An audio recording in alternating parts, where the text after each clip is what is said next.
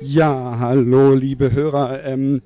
Ich befinde mich hier außerhalb des Geländes des NOAF, Neudorf Open Air. Es gab den Plan, die nächste Ach-und-Krach-Folge dort vor Ort aufzunehmen, von Bands zu berichten, Besucher zu interviewen und dort unsere Alben zu besprechen. Ich hatte zu diesem Zweck ein dynamisches Mikrofon der Marke Superlux und ein Kabel und ein ganz kleines iRig mobilen Mikrofonverstärker dabei. Ich ging davon aus, dass das kein Problem wäre. Wurde allerdings bei der Einlasskontrolle durchsucht und von Sicherheitsbeamten festgesetzt, die mich nach meinem Presseausweis fragten. Daraufhin gab ich an, einen solchen nicht zu besitzen, aber zeigte meinen selbstgedruckten Ach-und-Krach-Flyer vor, um klarzustellen, dass ich niemand bin, der einfach nur die Bands aufnehmen möchte, sondern ein nachvollziehbares Anliegen habe. Ich wurde dann vom Sicherheitsbeamten an den Chefsicherheitsbeamten übergeben, der sich von den anderen Sicherheitsbeamten dadurch unterschied, dass er kein blaues, sondern ein rotes Polohemd trug. Und er war wie alle anderen auch mit Funk ausgerüstet. Er gab an, dass dies kein gültiger Presseausweis sei und die Frage der Aufnahme mit den Veranstaltern zu klären wäre. Daraufhin nahm er mich mit in einen hinteren Bereich an Absperrungen vorbei zu Personen, die offensichtlich zum Management gehörten, wenn auch sie keine Anzüge oder Krawatten trugen, sondern wie alle anderen Besucher auch schwarze T-Shirts mit bunter Aufschrift. Und die sagten, dass sie persönlich diese schwerwiegende Entscheidung nicht fällen könnten, nachdem der Mann mit dem roten Polohemd ihnen erklärte, Zitat, hier ist ein junger Mann, der hat Audio-Equipment dabei und hat versucht, sich mit diesem Zettel als Presseausweis zu akkreditieren, woraufhin ich natürlich sagte, ich habe nicht behauptet, dass das ein Presseausweis wäre, sondern nur gezeigt, dass ich hier Podcast mache. Die Herrschaften in den schwarzen Hemden verwiesen darauf, dass nur der Daniel solche schwerwiegenden Entscheidungen treffen könnte. Und dann wurde über das Funkgerät der Standort von Daniel angefragt. Also der Mann im roten Polohemd sprach in sein Funkgerät, Daniel, bitte kommen. Daniel sagte sowas wie, Jopp. Und der Mann im roten Hemd sagte dann, Standortdurchgabe bitte. Woraufhin Daniel durchgab, beim Bauwagen, der war direkt hinter uns. Wir trafen also ungefähr 1,2 Sekunden später auf Daniel, der einen schwarzen Kapuzenpullover trug und bärtig war und insgesamt recht cool aussah. Deutlich gelassener jedenfalls als der Mann im roten Polohemd. Der Mann im roten Polohemd sagte zu Daniel, hier ist ein junger Mann, der hat Audio-Equipment dabei und hat angegeben, dies hier sei sein Presseausweis. Woraufhin ich zaghaft den Finger hob und sagte, habe ich nicht gesagt. Ich habe dann Daniel erklärt, dass ich nicht gesagt habe, dass das ein Presseausweis wäre, sondern dass ich nur auf die Frage nach meinem Presseausweis angegeben hatte, einen solchen eben gerade nicht zu besitzen, sondern gegebenenfalls mit Hilfe meines selbstgedruckten Flyers quasi unterstreichen könnte, dass ich lediglich amateurhafte Podcast-Aufnahmen machen möchte.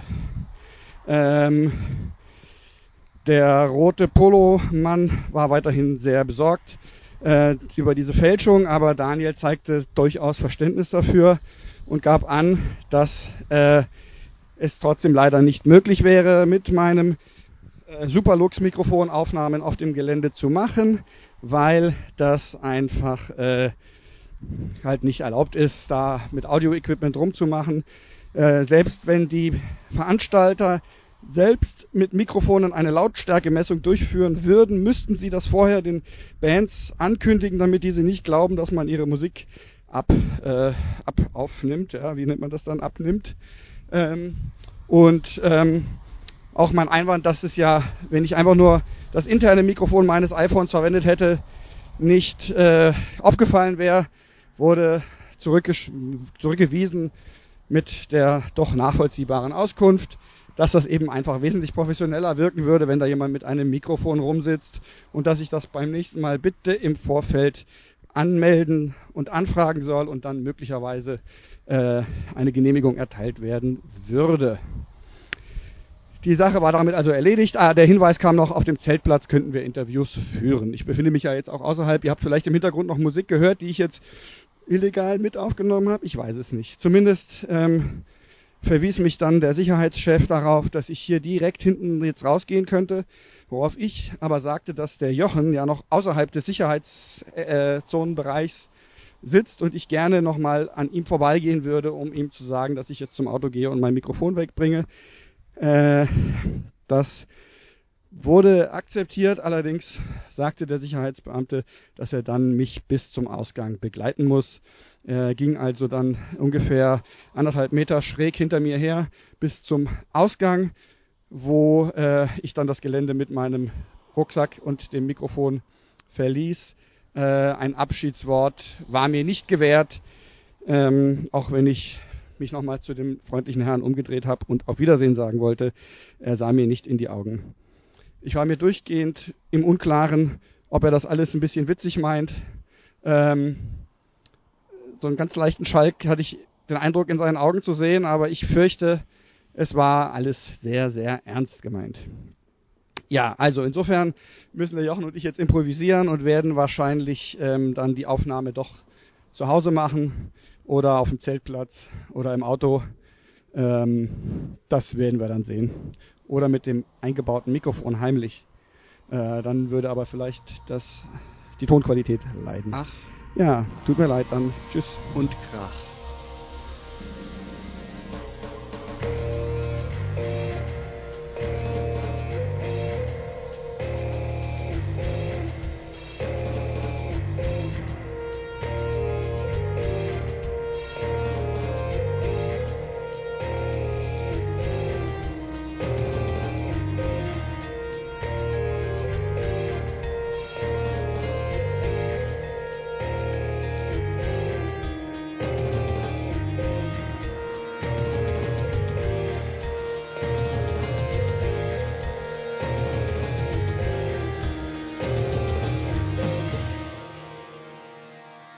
Gespräche über Lärmmusik.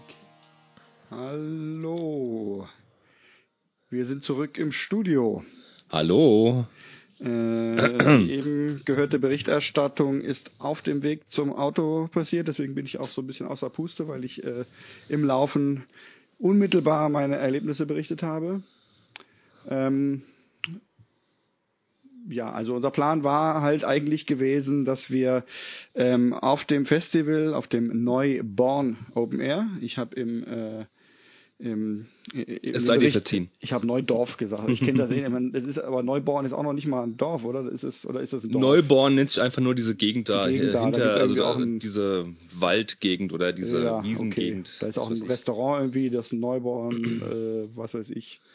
Genau, woher der Begriff jetzt kommt, weiß ich auch nicht. Ist auch egal. Jedenfalls wollten wir auf diesem Festival unsere Aufnahme machen. Das war einfach eine Idee von uns, dass wir dachten, wir machen das dort, da hat man ein bisschen Hintergrundgeräusche, wir können zwischendrin uns Bands angucken und dann in den Pausen zwischen den Bands könnten wir kurz berichten, den wir gerade gesehen haben und unsere Sendung machen.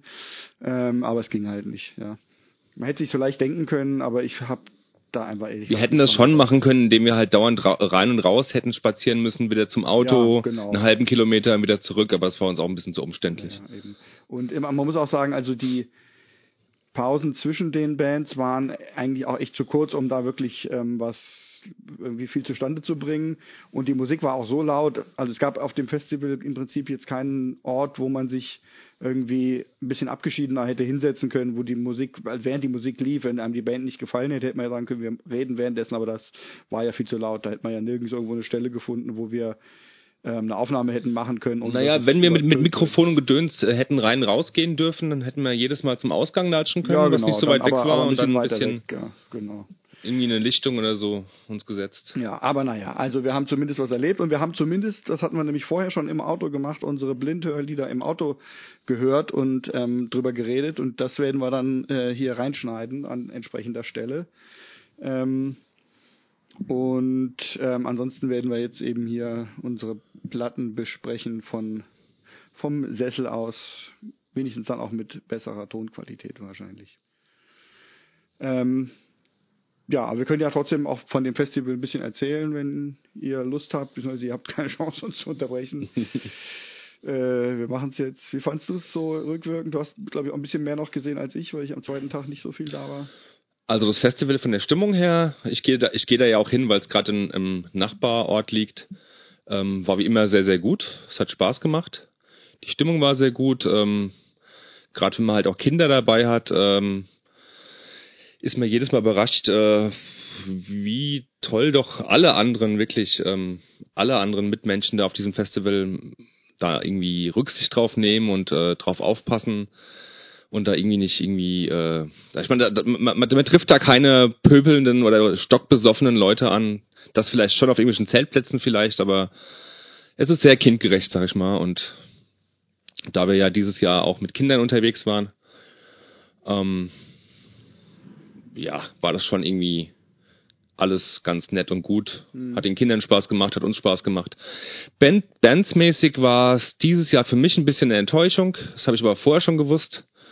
Dass da vielleicht nicht mal eine Band dabei ist, die mich so wirklich reizt, dann so ein paar, da war schon was dabei, wo ich dachte, wow, die hast du schon dreimal gesehen, aber guckst du sie halt nochmal an, wie zum Beispiel Black Dahlia Murder oder, wie heißen sie noch gleich, Devil Driver, dann habe ich seit 20 Jahren Sick of It All nicht mehr gesehen und es gab in der Tat noch eine Überraschung, nämlich Kadavar. Ja. Von denen ich dachte, die werden mir gar nicht gefallen, die wirklich ziemlich gerockt haben. Bühnenshow-mäßig, aber auch so waren die echt ziemlich geil. Fand ich auch, ja. Die haben mir auch echt gut gefallen. Und das wurde auch irgendwie immer besser. So. Also ich fand es am Anfang war es okay, aber war halt irgendwie einmal so Rock und die haben den relativ professionell irgendwie so runtergespielt. Aber gegen Ende haben die dann echt so richtig Jam-Session-mäßig da sich verausgabt und ausgeufert. Und das hat mich echt, also kam echt sehr viel Atmosphäre rüber, fand ich. Ja, definitiv. Was ich echt genialen und einfachen Coup fand, dass der Schlagzeuger, der langhaarig sind sie ja alle, und der Schlagzeuger hatte sich einen Ventilator hingestellt, der ihn quasi von unten angepustet hat, sodass die ganze Zeit seine Haare so wabernd in der Luft standen, als würde er irgendwie, was weiß ich, in so einem, keine Ahnung, in so einer Blase hängen. Und dann kam natürlich dann noch so Nebel dazu und so. Das fand ich, war echt ein einfacher, aber wirkungsvoller Effekt. Ja. Die hatten schon, wie ich vorher schon auf Bildern gesehen hatte oder auch gehört hatte, schon so einen hohen Hipster-Anteil, Berliner Hipster-Anteil irgendwie, mit dem sie sich ein bisschen so geschmückt haben, halt, ja, Schnorres und die Klamotten und so weiter. So eine gewisse Coolness und so, aber das kam alles gut, ja. Ja, und ich fand auch, nie peinlich. Sie sahen ja auch nicht aus wie die normalen Hipster jetzt irgendwie. Nee, von denen rede ich ja gar nicht, ne, so diese mit Undercut und so weiter, ist es so diese Rock, Hardrock, Metal-Hipster. Genau, aber sie hätten auch wirklich, finde ich, also sie sahen schon aus, man hätte sie irgendwie auf einem 70er-Jahre-Foto jetzt nicht irgendwie als von heute erkannt, sondern ich finde, sie sahen schon echt original auch aus, wie die Typen damals aussahen. Schon, ja. Und sie haben auch so von der Mimik her und so weiter und vom Einsatz auf der Bühne echt schwer mitgerockt. Das war keineswegs irgendwie was runtergespieltes. Das war schon irgendwie, man kann schon Leidenschaft sagen. Ja, man kann Leidenschaft sagen. Ja, also die fand ich auch, würde ich sagen, am besten. Black Dahlia hast du gar nicht mehr gesehen, da bist du leider schon weg. Genau. Die waren auch ganz gut. Mhm. Obwohl ich da sagen muss, dass bei Black Dahlia und vor allen Dingen bei Devil Driver der Sound wirklich unterirdisch war. Ah ja, okay. Und wir standen sehr weit vorne und also nicht zu weit vorne. Also echt, wir standen echt super und trotzdem war der Sound nicht gut. Mhm. Das war ein bisschen ärgerlich, ja. Ja. Bei Devil Driver ist dir aufgefallen, man hat den Gesang sehr schwach gehört, ja. Da habe ich ja nur noch irgendwie, wie war denn das? Da habe ich irgendwie nur noch kurz den Anfang gesehen und dann bin ich weg. Also die habe ich nicht mehr so richtig wahrgenommen. Ja. Aber ich meine, ich habe es gerade so ein bisschen vergessen, aber ich meine, dass ich das, was ich gesehen habe, eigentlich auch ganz cool fand. Ja. Und dann gab es Warbringer, das war halt einfach irgendwie so Trash Metal, nichts Besonderes, aber die hatten auch echt Power. Warbringer? Ah, das waren noch diese Deutschen, ne? Oder waren das nicht die Deutschen? Gab es so eine deutsche Band? Doch, ich glaube, das waren Deutsche. Wo der eine immer so das eine Bein auf den... der Sänger mit der Glatze. Hatte der eine Glatze? Nee, der hatte... Ah, dann war das die gar nicht. Bringst halt ein bisschen durcheinander. Das waren die, die auch dieses T-Shirt hatten mit diesem Zombie-Auto vom ersten Tag. Achso, nee, da meine ich eine andere Band, ja. Deren Namen ich mir auch nicht gemerkt habe. Das war so eine Metalband aus dem Hunsrück irgendwie, aber die gut gerockt haben auf jeden Fall. Die waren eher so Iron Maiden-mäßig.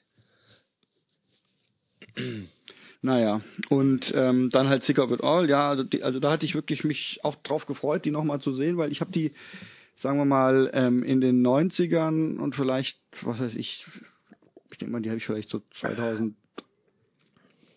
oder vielleicht, ich weiß nicht mehr. Also ich habe die vielleicht Anfang der 2000er spätestens nochmal zuletzt gesehen, aber ich hatte sie schon, glaube ich, so 3, 4 oder vielleicht sogar 5 Mal gesehen in den Jahren bis dahin. Und ich komme bis heute nicht mehr dahinter. Es gab 2 erste Hardcore-Konzerte, so mit denen das bei mir begonnen hat. Im Akku im Hausen. Das eine war SFA und das andere war Sick of It All. Die waren relativ kurz hintereinander. Ich komme nicht mehr drauf, welches mein allererstes Hardcore-Konzert sozusagen war. Ich glaube, das allererste war, glaube ich, SFA und dann Sick of It All das zweite. Und da war so abartig heiß in diesem Akku da, in diesem Jugendzentrum. Und da haben die Mitarbeiter immer so ganze Wasserschüsseln, so Plastikschüsseln mit Wasser einfach über einen drüber geschüttet, um einen irgendwie abzukühlen. Das war ein extrem intensives Konzert. So. War das ein Festival oder war das? Nee, das war nur also Sick of It All. Und ich weiß halt auch nicht mehr, entweder bei dem oder bei dem anderen waren die Rikers als Vorband. Die kamen ja auch aus Kassel. Ja, wie gesagt, das kriege ich nicht mehr so genau hin. Das stimmt so ein bisschen. Das muss alles 94 gewesen sein. Ja, und das Konzert jetzt, wie fandest du es? Ja, ich fand's, also genau, ich wollte ja sagen, ich hab mich dann einfach darauf gefreut, die nochmal zu sehen und nochmal mitzukriegen, wie die sich mittlerweile irgendwie entwickelt haben. Und ich hatte eigentlich mir echt fest vorgenommen, das positiv zu sehen und mich einfach drauf zu freuen und drüber zu freuen, die alte Band von damals wieder zu sehen. Aber so richtig hat's mich nicht umgehauen. Also sie haben wirklich extreme Energie auf die Bühne gebracht, die sind auf die Bühne gerannt, ja, und haben eigentlich von Anfang bis Ende irgendwie waren die in Bewegung und haben Druck gemacht und hatten keine Pausen und keine Durchhänger und so. Es war irgendwie Energie von Anfang bis Ende, aber es kam mir so super professionell und choreografiert vor irgendwie. Also ich hatte nicht das Gefühl, das wirkte für mich einfach so, als könnten die das an jedem Tag im Jahr, auf jedem Festival irgendwo einfach so abspielen und es ist wie so eine Show einfach, ja. Aber ich hatte das Gefühl, die denken vielleicht gerade über irgendwas ganz anderes nach, über ihr Abendessen und spielen das einfach quasi vor. So, ja, so kam es mir auch vor. Gerade so, also vor allem der Bassist fand ich, der hat einfach gelangweilt ausgesehen. Ich hatte bei dem echt das Gefühl, der hat eigentlich keinen Spaß dran. Der Gitarrist, der wirkte schon irgendwie, fand ich mehr so, als hätte er auch Freude an der Sache und der Sänger ja einfach super routiniert irgendwie. Ja. Also ich weiß noch, damals auf diesem allerersten Konzert, da war ich wie gesagt neu in dieser Szene und dann hat er irgendwie so uns erklärt, dass wir alle aufeinander aufpassen sollen, ja, Stage-Diving und Pogo und so, das ist alles cool, aber bitte, es soll keiner verletzt werden, wir sind alle eine Familie und so. Ich meine, das war vielleicht damals auch schon irgendwo ein bisschen aufgesetzt, ich weiß es nicht, aber mich hat das damals schon echt irgendwie beeindruckt oder ich fand das einfach cool, da irgendwie in so eine Gemeinschaft zu kommen, wo alle aufeinander aufpassen und so. Und von diesem familiären Gefühl war halt jetzt irgendwie, fand ich, überhaupt nichts mehr da. Das ist natürlich auch ein ganz anderes Ausmaß gewesen und so, aber ich war schon eher ein bisschen enttäuscht dann am Schluss. Ja, es kam mir auch vor wie so eine richtig durchstudierte, routinierte Sache, als wäre jetzt Sick of It All zu so einer Festivalband, die mal so gebucht werden kann und dann mal von Berlin nach Stockholm fliegt und dann nach irgendwie, keine Ahnung, wo ein Konzert gibt, da wo halt gerade ein Festival stattfindet. Das war schon eine Maschine, aber es war irgendwie wenig, es sprang wenig über für mich, ja. Ja, ging mir genauso. Ich habe nachher mal Kommentare gelesen auf der NOAF-Seite, also bei Facebook, und das muss wohl vielen ganz jungen Menschen wohl richtig gut gefallen haben, weil da ja auch viel gemoscht wurde im Pit und so weiter und getanzt wurde und so. ja, also vielen hat das schon sehr, sehr gut gefallen. Ja. Mir hat es jetzt gar nicht gut gefallen, weil ich halt eben, weil ich Sick of It All und diese Musik, diesen New York Hardcore schon längere Zeit nicht mehr so höre und längere Zeit, heißt bestimmt 20 Jahre.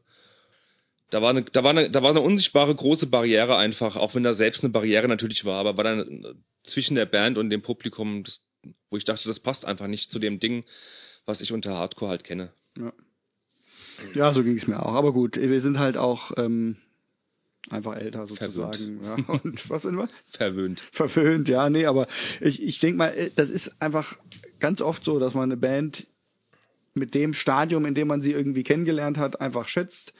Hatten wir ja jetzt bei Neurosis oder so letztens auch, ja, und dass man sie quasi immer zu dem Zeitpunkt, wo man sie kennengelernt hat, empfindet man sie als richtig sozusagen, ne? Wenn sie dann, wenn jemand die jetzt neu kennenlernt und einfach diese Art von Musik, die sie jetzt machen, die ist ja auch ein bisschen anders geworden und diese Show jetzt mag, dann hat er einfach einen anderen Zugang dazu. Es ist ja auch...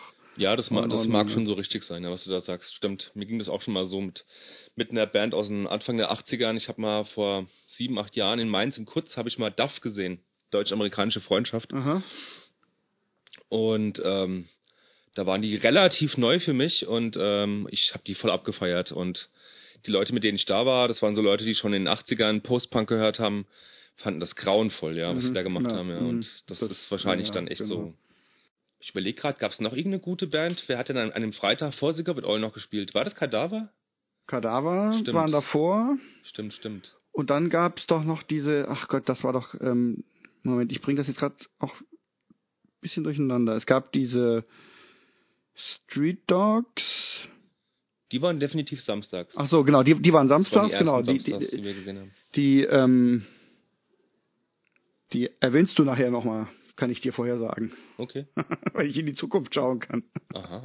Nee, bei dem Blindhörspiel, kam ja eine Band, wir wollen es jetzt nicht vorherwägen, aber da hast du gesagt, ja, nachher kommt auch noch so eine Band und das sind die Street Dogs. Ich glaube, die gehen auch in die Richtung. Ja. Das waren die waren, fand ich, langweilig und ganz genauso langweilig und eigentlich deswegen verwechsel ich die gerade so ein bisschen, waren halt mit diesem Frauennamen da. Ach so! Diese seltsame... Audrey Horne. Audrey Horne, genau. Diese Schweden, die so... Ja, ich hatte zum Glück vorher mal reingehört gehabt, vor dem Festival mal reingehört gehabt, weil ich dachte, das ist bestimmt wieder so eine blöde Metalcore-Band, weil wer nennt sich schon so, ne? Es ist ja im New School Hardcore, im Metalcore war das ja schon so ein bisschen gang und gäbe, zu einer gewissen Zeit sich auch so einen Namen zu geben, also so richtige Namen zu geben von irgendeiner Schauspielerin. Wer ist denn Audrey Horne überhaupt? Eine Schauspielerin? Ahnung. Ach, keine Ahnung. Klingt genau, so bedeutungsschwanger. Ist eine Schauspielerin. Genau, darum dachte ich, es wäre so ein moderner, kitschiger Metalcore, aber es war fast noch viel schlimmer, ja. Es war, was war das dann? Ja, ich würde sagen, so Stadionrock, oder? Ist Stadionrock wirklich eine Bezeichnung für Musik auch oder eher für eine Größe?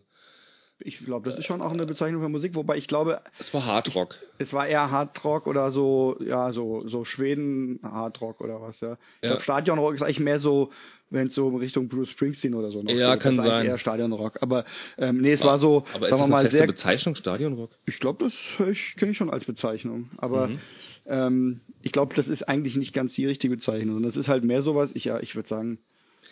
so ein bisschen Hardrock und dann kamen noch so ein paar Elemente rein, die ich auch von ganz späteren Scheiben, von den Helicopters und von Turbo Negro kenne. Genau, so ein Schweinerock-Ding. Helicopters wollte ich nämlich auch gerade sagen. Schweinerock, so. Ist das eine Bezeichnung? Ja, ich glaube schon. Ja, aber es ist was Schwieriges. Schweinerock war es vielleicht eher, als es noch ein bisschen schrammeliger war, oder? Also ich glaube, das ist ja jetzt mehr so Hochglanz. Ja, stimmt. Hochglanzpolierter Schweinerock. Mit viel Schwarte. Genau, ja. Also es war zumindest einfach alles super glatt und irgendwie auf Ohrwurm-Qualitäten getrimmt. Und es hatte auch, das muss man sagen, von dem einen Song hatte ich tatsächlich am nächsten Tag immer noch einen Ohrwurm. Also das haben sie schon hingekriegt. Aber halt mega belanglos, ja. Und auch bei denen auch so die Show so professionell irgendwie, dann ist er auf die eine Seite von der Bühne gerannt, auf die andere, dann hat er. Und die passen auch optisch irgendwie in keine Kategorie rein. Die sahen jetzt nicht aus wie so typische Hair-Mettler oder ich weiß nicht was, die waren eher so, wenn du die auf Bildern siehst, hätte es auch eine Punkband sein können oder sowas, ja, oder ich kann es ja nicht sagen. Ich fand es eine eigenartige Mischung, so das Optische und dann dieses hochglanzpolierte, Hardrock-mäßige. Aber gut, wir sind dann halt im Kreis gelaufen, sind die Stände abgelaufen und da ging die Zeit auch rum. Ja, genau. Ja. Hat es dir denn gefallen, so im Großen und Ganzen? Mir gefallen, ja. Also, wie gesagt, es waren auch jetzt nicht so viele Bands, die mir jetzt so viel bedeutet haben oder die ich kannte. Auch es waren viele, die ich nicht kannte. Ich habe ja auch nicht alle gesehen. Aber ich fand es nett auch einfach, dass hier so direkt um die Ecke halt doch schon so ein relativ großes Metal-Festival ist, ja, was mir früher gar nicht bekannt war. Das, und, ist schon das war schon die Nummer 13 oder 14 oder 12 zumindest. Ich glaube, ich meine 14 habe ich gelesen. Ja. Ja, das ist schon krass. Ich war die letzten 5 Jahre da, ja, aber davor bin ich irgendwie nie hin. Ja. Ja, ich denke, ich gehe auch weiterhin die Jahre über hin. Das ist für mich und meine Freundin immer auch so ein bisschen so ein Highlight, weil Daniela hört jetzt auch nicht so die Musik, die ich höre. Das ist dann so eine Schnittmenge, wo für jeden was vielleicht dabei ist. Und ja, außerdem ist die Stimmung schön, auch ganz nett, genau, betrifft Leute, etc., etc. Eben. Und auch also die Getränke und das Essen waren echt erschwinglich. Man durfte nichts mitbringen, okay, aber dafür war es dann auch wirklich nicht irgendwie, dass die da noch Geld rausschlagen, sondern einfach, dass man das Gefühl hatte, die versuchen aber nur, die Kosten zu decken. So, ja. Ja, das hast du auf... Ich gehe nicht so oft auf Festivals, aber auf Konzerten hast du das nicht oft, obwohl da immer die Preise halt auch von dem jeweiligen Club halt natürlich eine Rolle spielen, aber ich musste an den widerlichen Club in Frankfurt, den Zoom-Club denken. Kenne ich nicht. Die haben echt extreme Scheißpreise. Mhm. Ja, die Preise waren definitiv erschwinglich, ja. Für Essen und für Trinken. Ist zu empfehlen auf jeden Fall. Und die erste Band fürs nächste Jahr steht ja auch schon, Tankard. Ah ja, haben sie ja durchgesagt, genau. Die würde ich in der Tat ganz gerne mal wieder sehen. Die habe ich noch nie gesehen. Diese Phase hatte ich jetzt nicht so. Also ich hatte ja auch mal so ein bisschen so Trash-Metal gehört halt, aber da kam ich irgendwie über Metallica und Megadeth irgendwie. Den deutschen Gramm nicht so. Nicht groß hinaus, nee. Da war ich nie so tief drin. Das waren dann nur so ein paar Bands, die ich irgendwie hatte. Und da habe ich einfach war ich noch mehr auch irgendwie mich am Orientieren, was Musik angeht. Das sind so meine Anfänge, definitiv. Tankard, Destruction Creator, ja. Gut, davor kam auch noch ein bisschen anderes Zeug wie Judas Priest und Maiden, aber als es dann ein bisschen härter wurden, waren das schon so die Eckpfeiler. Ja. Sollen wir mit der ersten Platte dann mal starten, die zu besprechen? Ja.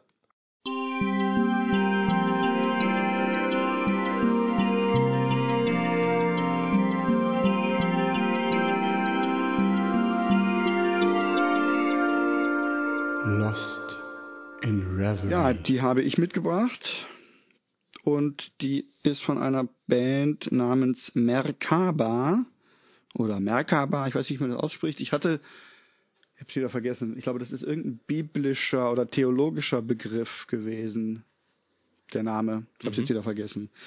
Das sind Polen, die machen... Warschau, ne?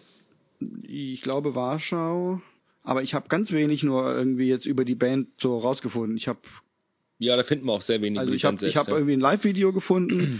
Ich habe rausgefunden, dass die schon mehrere Alben haben. Das ist jetzt das 4., wenn ich mich nicht irre. Mhm. Das 2. habe ich mir auch runtergeladen. Das kann ich gleich noch was zu sagen. Und die machen im Prinzip sowas, was man vielleicht irgendwie Avantgarde-Metal oder Jazz-Metal oder Math Metal nennen kann. Das ist ja sehr interessant. Ich höre da gar keinen Metal raus. Ich höre da Rock raus, aber Metal definitiv nicht. Ja, okay. Ja, also... Das sollte man schon unterscheiden. Aber nee, aber wenn du das raushörst, okay. Ja, also... Ich habe mir das mehrmals intensiv angehört. Man kann es auch vielleicht Math Rock, ist vielleicht der passendere Begriff, hast du recht, ja. Aber zumindest eine Mischung mit halt jazzigen Elementen, Saxophon und E-Gitarrenkram. Und ich bin da drauf gestoßen, ist mir schon fast peinlich zu sagen, aber wieder mal über Spotify, die irgendwie echt einen, finde ich, echt genialen Algorithmus haben, um mir Sachen vorzuschlagen, die interessant sein könnten. Ja, das hat YouTube auch. Ja, wahrscheinlich. Ja. Ja. Nur da bin ich, also ich bin halt im Prinzip immer über Spotify meistens die Musik und Tja, also letztendlich, ich wusste halt nicht, was mich erwartet. Ja, es ist ja dann so, ich habe das Cover gesehen, das ist eigentlich nicht so, also das Album heißt Million Miles, um das wir heute vorstellen. Das Cover ist eigentlich nicht so spektakulär, ist aber irgendwie so eine dunkle Grafik mit so einem Kreis in der Mitte, der irgendwie ein Planet sein könnte oder irgendwas anderes. Ich hab's gerade gar nicht in der Richtung. Immer so schwarz und so. Kam die LP schon an mittlerweile? Nee. Nach 8 Wochen? Es ist, warten. Also ich bin auf Merkaba auch ein bisschen sauer, muss ich sagen, weil die LP, ich habe die LP mir dann nämlich bestellt, weil ich echt begeistert war, und die ist nicht angekommen. Ja, dann habe ich vor fast 2 Wochen schon, habe ich dann über Bandcamp die angeschrieben, nachgefragt. Da habe ich keine Antwort erhalten. Und jetzt habe ich halt, der nächste Schritt, den Bandcamp empfiehlt, ist das dann über PayPal irgendwie zu monieren, dass die nicht gekommen ist. Mhm. Das habe ich jetzt, glaube ich, vorgestern oder gestern gemacht. Da schreibt man dann nochmal irgendwie über PayPal anscheinend eine Nachricht. Da habe ich jetzt auch noch keine Antwort. Also ich gehe mal davon aus, dass ich das Geld dann von PayPal zurückerstattet kriege. Und kann man ja sicher auch bei Facebook anschreiben. Aber gut. Ja, könnt ihr auch nochmal machen, aber ich meine, bringt ja nichts. Ja. Ich meine, im Grunde hat es immer eine Person in der Hand. Der eine macht meinetwegen Bandcamp und nimmt da die Nachrichten entgegen, der andere eher bei Facebook. Manchmal macht auch einer alles. Aber ich würde mal den anderen Kanal versuchen, ob du da bei einem anderen Musiker vielleicht versuchen. Vielleicht sagt er dann, hier, check mal deine Nachrichten. Ja. Aber wobei, es ist ja bei einem Label rausgekommen. Insofern, ich denke mal, ich habe das ja... Ach, du hast es beim Label bestellt, nicht bei der Band selbst. Ich habe es bei Bandcamp bestellt, aber die Platte ist auf einem Label erschienen. Das heißt, wie heißt's? Habe ich jetzt gerade vergessen, ist ja auch egal. Aber zumindest wird deswegen natürlich eher das Label wahrscheinlich diese Bandcamp... Anfragen bekommen und die Platte verkaufen und nicht die Band selber, nehme ich mal an. Das ist ja noch schlimmer irgendwie. Ja. Weil das war auch, diese Adresse da, die klang jetzt auch nicht, als wäre es die Adresse von der Band. Ja, ja, also insofern, das Album ist Vinyl noch nicht da. Was ich sagen wollte, also es sah mir dann, war mir unklar, was es wohl für eine Musik ist, aber ich fand den Namen irgendwie ganz interessant, das Cover ganz interessant, hab's angestellt, und dann geht's ja erstmal los mit eigentlich nur so Synthesizer, Soundscape, Flächen, bevor es dann anders wird. Und dann dachte ich eigentlich erstmal, weil ich ja schon auch immer mal so Ambient-Musik und so auch mal höre, das wird mir auch öfter mal vorgeschlagen, dachte ich echt, es wäre sowas, hatte darauf eigentlich auch in dem Moment gar keine Lust, war aber im Auto und hatte dann jetzt nicht die Gelegenheit, das schon wieder auszuschalten und habe es dann einfach laufen lassen. Und dann kommt halt plötzlich, nachdem diese Synthesizer-Klänge anfangen, auf einmal etwas, was fast schon so eine Art Blastbeat ist, zumindest sehr schnell, und dann setzt auch noch ein Saxophon ein. Ja, dann ist man eigentlich erstmal, wenn man nicht weiß, was einen erwartet, ziemlich perplex. Und dementsprechend habe ich dann natürlich weitergehört und habe dann noch viele andere Stilelemente gehört, die dann weiterkamen, und für sowas bin ich ja immer offen, wenn viele Stilelemente kommen, und ich bin halt auch offen für jazzartiges Saxophon, weil ich ja sowieso Jazz höre, und ich finde halt oft, wenn so eine, sagen wir mal, nennen wir es jetzt mal Post-Rock oder Math-Rock-Band oder irgendwie, sagen wir mal, zumindest eine Gitarrenband überhaupt irgendwie dann so ein Saxophon mit reinnimmt, dann ist die Gefahr ja groß, dass das entweder überhaupt nicht zusammenpasst oder dass irgendwie dann das Saxophon, dadurch, dass sie da irgendwie elaborierten Musiker haben, dass das dann irgendwie voll dominieren würde oder so. Und ich finde, das ist halt hier wirklich sehr gut gelungen, dass das Saxophon einfach ein Teil der Musik ist, ein Bestandteil, aber weder irgendwie sich in den Vordergrund spielt, noch irgendwie unbedeutend im Hintergrund plänkelt, sondern es übernimmt immer mal eine sozusagen eine leitende Funktion, sage ich mal, ja, oder spielt die Melodien oder so, ist schon sicherlich ein Führungsinstrument, wenn man so nennen kann, aber halt nicht nur, ja.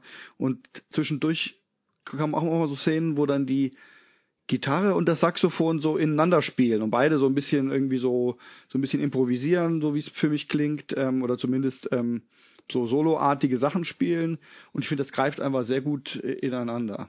Sind da eigentlich noch andere Blasinstrumente zu hören? Trompete oder dergleichen? Nee, oder nur ist da ein Klavier drauf oder so? Klavier in dem Sinne nicht, aber Synthesizer. Also die haben im Prinzip ein Wobei der Synthesizer, glaube ich, wenn ich es auf dem Video richtig gesehen habe, auch nicht irgendwie von einem speziell bedient wird, alleine, sondern irgendwie der Gitarrist dann zwischendurch am Synthesizer was einstellt oder so. Die haben jetzt nicht, glaube ich, einen Keyboarder in dem Sinne, sondern im Prinzip haben sie Bass, Gitarre, Schlagzeug, Saxophon und halt einen, der zwischen den Computer oder den Synthesizer noch bedient. Und die treten auch live auf, ist auch eine Live-Band. Ich habe ein Live-Video gesehen. Ach ja, hast du erzählt, ja. Und da haben die das auch, also klar, der Sound ist dann natürlich nie so wie auf der Platte, ja, aber es sah so aus, als könnten die das schon relativ professionell dann auch wiedergeben. Und hatte man den Eindruck bei diesen Live-Videos, die es da so gibt, bei YouTube oder irgendwo, dass die auch aus Polen rauskommen, dass die woanders gespielt haben, dass die irgendwo eingeladen wurden, dass die irgendwo getourt sind, was weiß ich was? Oder war das eher so? Warte mal, was war das? Das war irgendwie von irgendeinem Festival. Also das war schon eine etwas größere Bühne von irgendeinem Musikfestival. Ich weiß jetzt aber nicht mehr, ob es in Polen war. Es war jetzt keine, sagen wir mal, Rock am Regen Bühne oder so, aber es war quasi sowas wie ein vielleicht Jazz oder so Festival oder so, wo irgendwie vielleicht ein bisschen Bands aus verschiedenen Richtungen gefeatured werden. Also so habe ich es irgendwie interpretiert. Da würde es auch hinpassen, ja. Es war schon jetzt nicht einfach so eine kleine Clubbühne, sondern irgendwas schon etwas Größeres. Mhm. Ja. Und die Typen sahen sehr cool und modern aus, so Hipster irgendwie eher auch. Also die wirkten auf mich jetzt nicht irgendwie besonders charismatisch oder besonders beeindruckend, ja. Die haben das da halt cool runtergespielt. Sollen wir mal reinhören? Ich kann ja mal, bevor wir es anmachen, sagen, was ich an dem Lied sozusagen exemplarisch finde. Okay. Dass du einfach dann auch vielleicht weißt, was ich meine, wenn es gleich läuft. Also, weil ich finde, das Lied einerseits gefällt es mir gut, andererseits hat es aber auch das, was ich nicht so gut finde, weil ich finde jetzt, die Band ist zwar jetzt hier in der Kategorie Lost in Reverie, aber ich bin nicht vollständig verloren in Verzückung, sondern es gibt schon auch Anteile, die ich nicht so toll finde. Und zwar finde ich, dass nicht immer, also die haben öfter mal so diese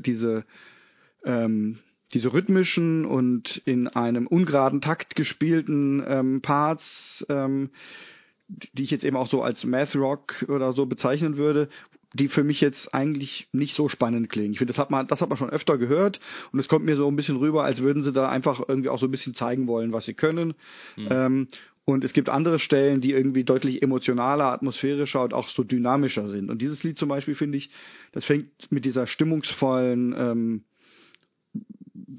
das klingt fast schon, finde ich, wie so ein bisschen wie so ein Soundtrack oder so von so ein bisschen zeitgenössische Musik oder was, ja.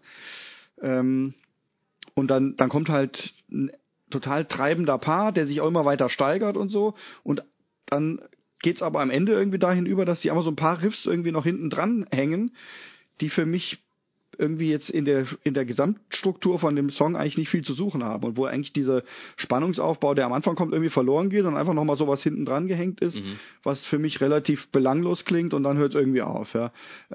Und das finde ich, also da könnten sie meiner Meinung nach noch dran arbeiten, dass die Lieder mehr so ein bisschen in sich kohärent sind und dass sie diese Momente, wo sie Spannung aufbauen, dass sie die irgendwie, dass die dem mehr beimessen als irgendwie den Parts, die so technisch gut gespielt irgendwie und eher abstrakt und kühl rüberkommen. So. Das ist auch Geschmackssache, ja.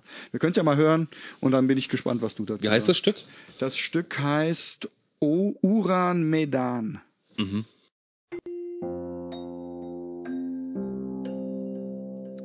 So, ja. Konntest du nachvollziehen, was ich meine? Ja, ich konnte es nachvollziehen, was du meinst. Du beziehst ja gerade darauf, dass dir im zweiten Teil des Songs ein bisschen der Sinn des Ganzen verloren geht halt. Ja. Am Anfang lebt der Song von einer gewissen Spannung, von einem gewissen Aufbau. Es wird immer lauter, immer hektischer. Es baut sich sozusagen was auf, kontinuierlich, über Minuten lang. Und wenn sich das Ganze dann quasi entladen hat, kommt deiner Meinung nach was dazu, was ein bisschen unnötig erscheint. Mhm, ja. Genau. Ich sehe es nicht ganz so. Ich finde, dass der Song schon rund ist. gefällt mir von vorne bis hinten ziemlich gut. Ich kenne das auch aus Jazzstücken oder aus Klassikstücken sogar von renommierten Künstlern, was weiß ich. Ich kenne das auch von so einer Band wie Iceburn, die da irgendwie den Stravinsky quasi neu interpretiert auf dieser einen Platte mit Engine Kit. Dass nach so einer Welle, nach so einer Anspannung auch eine Entspannung kommen kann. Und ich finde das nicht unbedingt... ich meine, ein Lied kann ja nicht nur von Anspannung und von sowas leben, das muss ja irgendwo auch hinführen. Das meine ich, das stimmt schon, aber also es könnte auch, also es kommt ja dann auch so ein Moment, wo es sich quasi so, ja, wie so entlädt oder irgendwie so, ja, aber ich finde einfach, dass diese Teile, die sind nicht nur entspannt, sondern die sind auf mich irgendwie belanglos. Also ja. Gestückelt klingt es für mich nicht, als wäre das jetzt so... uns reicht es noch nicht ganz, wir brauchen noch schnell irgendwie einen Riff oder irgendwie eine Idee und dann die bauen wir dann so, da ein. Das klingt für mich so, als würden wir sagen, ach komm, jetzt haben wir das gehabt, jetzt machen wir irgendwie noch mal was Vertracktes hinten dran, so das. Jetzt haben wir noch Zeit, das Stück ist erst 7 Minuten oder was, ja, so kommt's für mich vom Gefühl her. Ja, und so arg geklebt finde ich es nicht. Ja, aber es ist ja einfach Geschmackssache. Ja, es mag Geschmackssache sein. Aber so, ich habe halt ein paar Mal so Momente, wo auf der Platte, wo mir das so geht. Und zum Beispiel das letzte Stück, was ich eigentlich, glaube ich, das allerbeste finde. Da ist es überhaupt nicht so, sondern da trauen sie sich sozusagen einfach nur, das beruht im Prinzip nur auf einem einzigen Riff und einer einzigen Melodie, die sich da, die da an- und abschwillt und wo eine total dichte Atmosphäre meiner Meinung nach entsteht. Das finde ich, könnte echt so ein Stück sein, was so am Ende von einem Film zum Abspann irgendwie nochmal kommt oder so. Und da würde ich mir mehr von wünschen. Und die Platte davor, die ich mir auch runtergeladen habe, die heißt Moloch. Und die habe ich jetzt nur einmal und noch ein bisschen reingehört. Aber so mein erster Eindruck ist, dass mir die vielleicht sogar noch besser gefällt, weil ich die insgesamt irgendwie ein bisschen organischer finde und nicht so, da habe ich nicht so das Gefühl, dass sie jetzt irgendwie ihre technische Seite präsentieren, sondern dass sie ein bisschen rauer ist und so ein bisschen, alles so ein bisschen, ja, organischer ist eigentlich. Passende Wort, ja, die kenne ich noch gar nicht. Die werde ich mir auch mal... Gibt es die denn für... Die kann man bei Bandcamp zum beliebigen Preis kaufen. Da habe ich aber nochmal 3 Euro bezahlt. Nee, die Band gefällt mir sehr, sehr gut. Mich erinnert es sehr, als wären sie auch große Fans von John Zorn und von so gewissen anderen Projekten, die der John Zorn halt auch involviert war, wie zum Beispiel Naked City und... was es da alles noch so gab. Ja, Masada meintest du jetzt, glaube ich, noch. Ja, Masada ist ja sind ja ein paar Platten von ihm. Das ist ja jetzt keine Band oder so. Das ist auch so eine Art, ich glaube, Masada ist schon immer so ein Trio.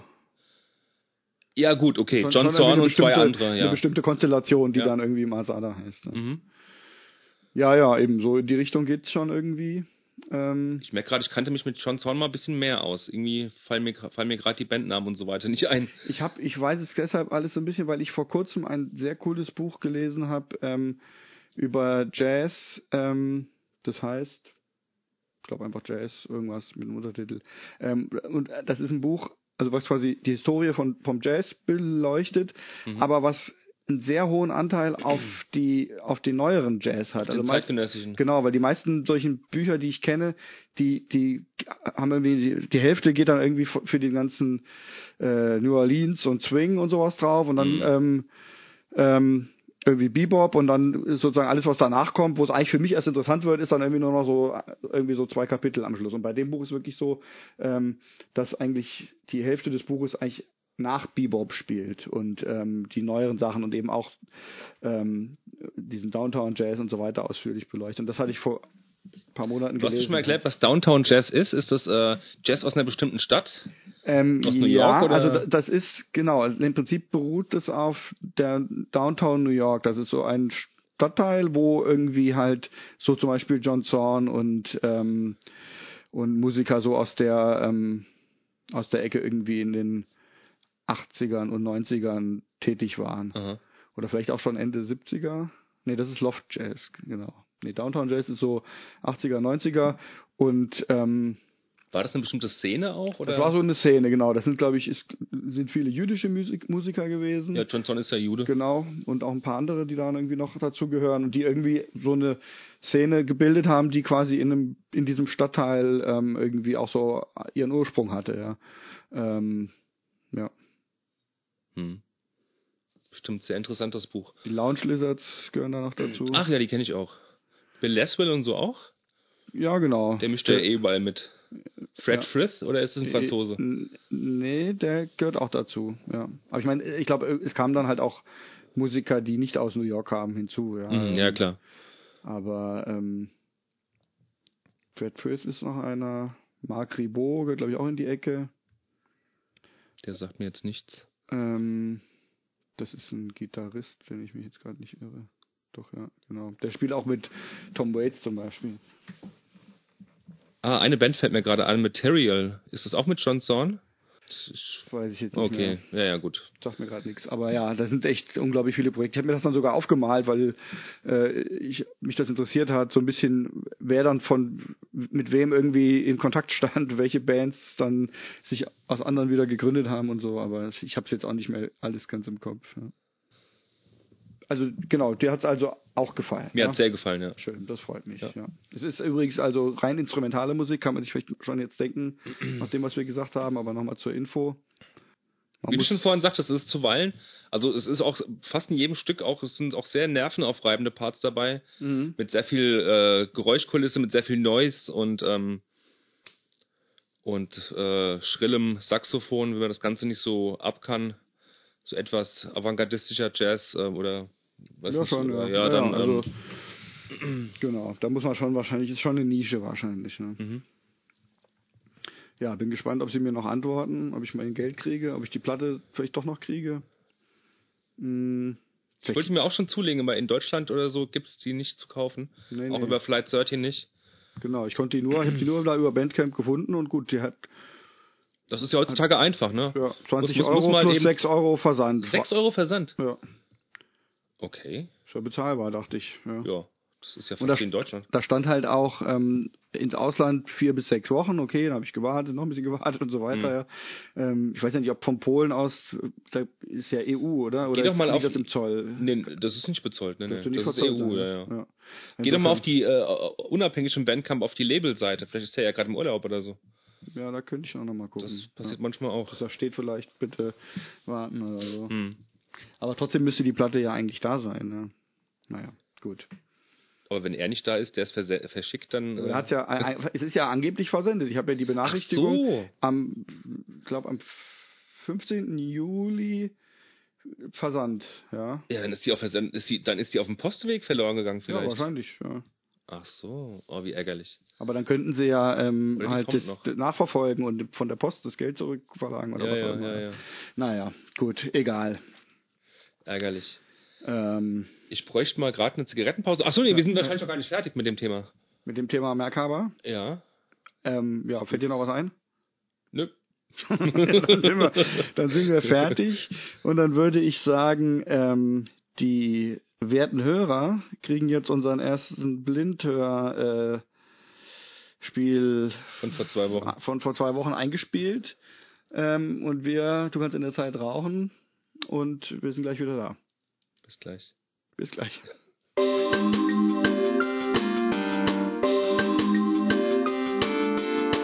Blind gehört und abgekanzelt. Ja. So, wir sitzen jetzt im Auto, um Musik zu hören. Etwas außerhalb vom Festivalgelände. Wir wollen jetzt unser Blindhörspiel machen und machen das übers Autoradio. Jetzt müssen wir kurz austüfteln, wie wir das machen, damit wir nicht sehen, welches Lied kommt, aber ich denke, das kriegen wir hin. Das sehe ich auch so. Gut, bis gleich. So, da sind wir wieder. Mit einem ganz furchtbaren Stück. Ja, hat dir nicht gefallen? Nee, mir hat's gar nicht gefallen. Das war wirklich unterste Kanone, ey. Das war ganz, ganz schlimm für mich. Das war auf jeden Fall irgendwo so was, das nennt man, glaube ich, Folk-Punk. Das klang so ein bisschen irisch und poppig zugleich und ist dann so Melodicore halt mäßig nach vorne gehoppelt die ganze Zeit und es klang wie eine schnelle Version fast schon von so einem irischen Weihnachtslied. Es war ganz furchtbar. Es hatte auch einen Dudelsack. Ja. Ja. Verdächtigen an Instrumenten auch. Genau. Ja, ich mag das auch nicht. Ich muss einräumen, dass ich mal im Alter von, sagen wir, 13, 14... eher 14 wahrscheinlich, oder wann war das? Ich weiß es nicht. Ich hatte mal eine Phase, wo ich die Pogues gehört habe. Die liegen mir schon nach wie vor am Herzen, auch wenn ich das jetzt ungefähr 35... Darf man ja auch hören. Darf man, ne? Ja. Aber die machen ja auch keine E-Gitarren und dieses Zeug, sondern die sind ja authentische Menschen. Der Sänger von den Pogues hat ja mal gesagt, dass er, glaube ich, seit seinem 9. Lebensjahr nicht mehr nüchtern gewesen wäre. Was natürlich nicht unbedingt ein Lob verdient, aber doch irgendwie zeigt, dass das Menschen sind, die auch krasse Erlebnisse zu verarbeiten haben in ihrer Musik und deswegen vielleicht... und hohe Zahnarztkosten zu bezahlen haben. Ja. Lebt der überhaupt noch? Nee, ich glaube, der ist lange tot. Ich glaube, der ist damals irgendwann, als ich die gehört habe, ist er, glaube ich, auch bald gestorben. Wahrscheinlich. Naja, aber die Pogues sind vielleicht trotzdem einfach authentische Musiker und keine, die... Gitarren Hopsa-Sa-Punk mit lustigem Dudelsack-Gedudel verbinden.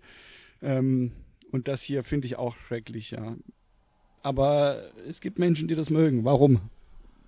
Warum es so Menschen gibt, die sowas mögen? Warum die das mögen? Ja, ich kann mir auch nicht erklären, das ist wirklich so, ich kann mir auch nicht erklären, warum manche Menschen die Hitparade mögen halt, ja. Ich kann es mir einfach nicht erklären, wie manche Menschen so krass an Geschmackslosigkeit leiden.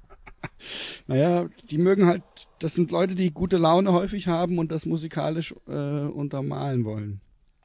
Ja. Meine Mutter, mein Vater, die haben sich von mir jetzt so ein paar Filme auf den Stick ziehen lassen und wollen so ein bisschen wegen dem schlechten Fernsehprogramm manchmal so einen Spielfilm gucken. Und da habe ich denen so eine Auswahl an Filmen drauf gemacht, auch ein paar Komödien natürlich, aber auch ein paar ernstere, Arthouse-mäßige Filme. Und meine Mutter fragte sogleich, sind das auch Filme, die gute Laune machen? Meine ich, nee, nicht nur. Also es gibt durchaus Menschen, die wollen immer nur gute Laune haben, wenn es um Entertainment geht. Und das finde ich zum Kotzen. Das prangere ich an. Ja. Gut. Sollen wir mal gucken, wie die Band hieß? Die Band hieß USB-Gerät pausiert. Das war ein einfallsreicher Name. Warte mal, jetzt müssen wir mal schauen, ob ich jetzt hier auf meinem iPhone, weil wir machen das ja alles mobil heute, ob ich jetzt... zu Spotify rüberwechseln kann, ohne dass die Aufnahme stoppt. Ich bin gespannt. Wir werden es gleich sehen. The Real Mackenzies. Ja, die kennt man ja. Ne? Ja, kennt man, ne? Vom Namen her. Hätte ich auch erwartet, dass das sowas ist. Ja, ich dachte jetzt, es ist wirklich so eine No-Name-Band, die wir noch nie gehört haben. Ja gut, das weiß ich nicht. Aber andersrum, ich meine, dass die Mackenzies so ungefähr so Musik machen, habe ich erwartet. Ja, richtig, doch. Ja. Gut, dann haken wir das Thema Real Mackenzies ab und hoffen beim nächsten Mal auf härtere Musik. Ich glaube, morgen spielt eine ähnliche Band hier auf dem Festival. Echt? Welche? Aber es könnte auch sowas sein, was ich ähnlich schlecht finde, nämlich Street Punk. Und die heißen Street Dogs oder irgendwie sowas. Mhm. Wir werden nachberichten. Ja. Gut, dann erstmal Tschüss von dieser Abteilung hier. Ja, und aus dem Auto zurück im Studio, Jochen und Robert. Wir mussten jetzt nicht die Real Mackenzies nochmal hören, weil wir es damals schon hinter uns gebracht haben. Was ist eigentlich? Doch schön. Ja, und da hast du nämlich die Street Dogs dann noch erwähnt und gesagt, dass du die dich vermutlich auch nicht mögen wirst. Und ja, ich fand die jetzt nicht so schlimm, aber sie waren... Nein, die hatten nicht diesen starken Fork drin und es ist ja auch keine...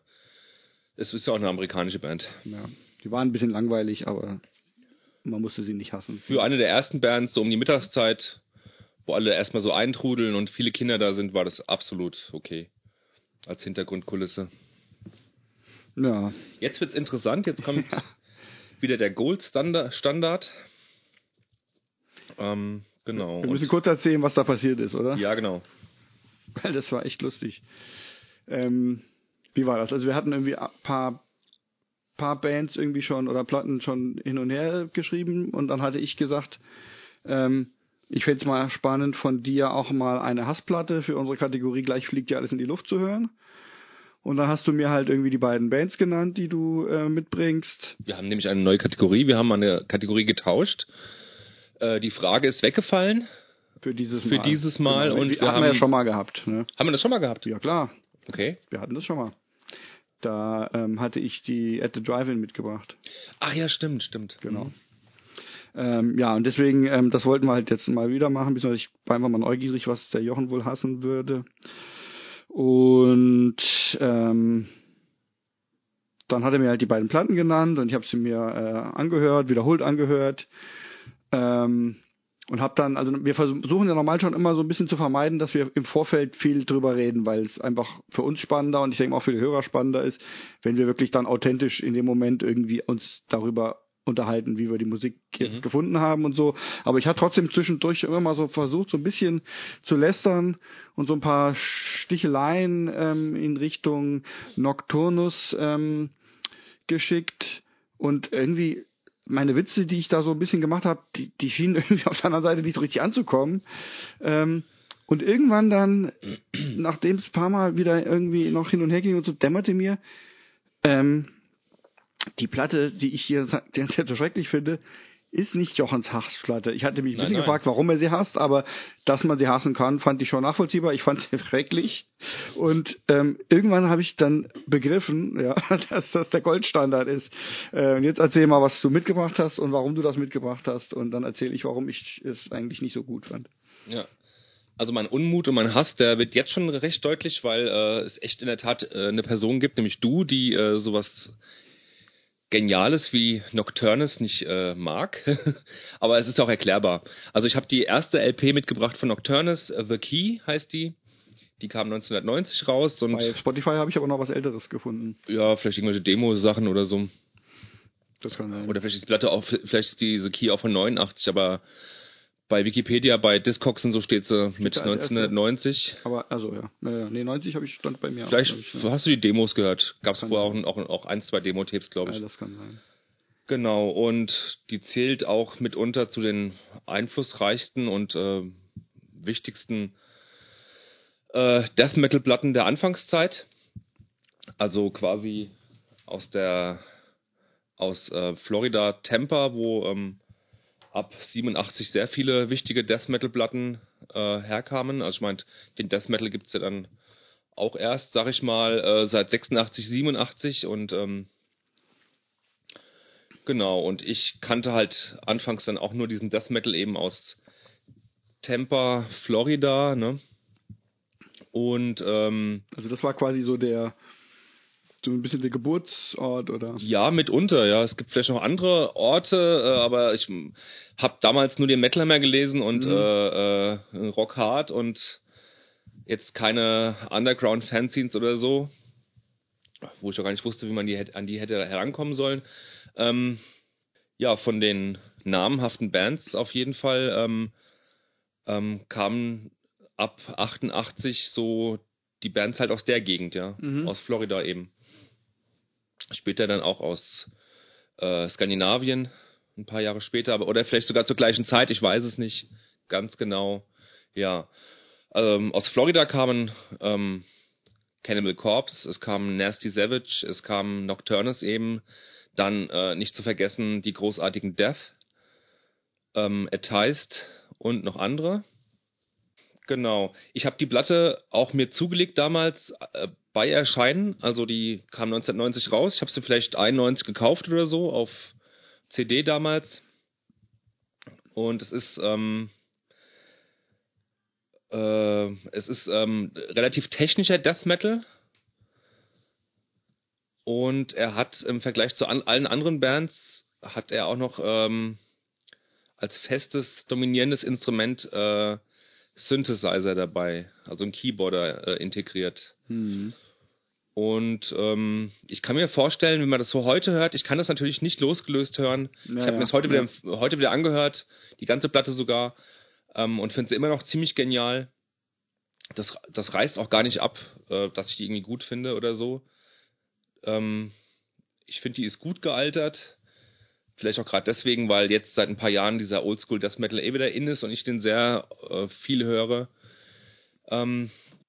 Es sind sehr viele Hits drauf auf der ersten LP.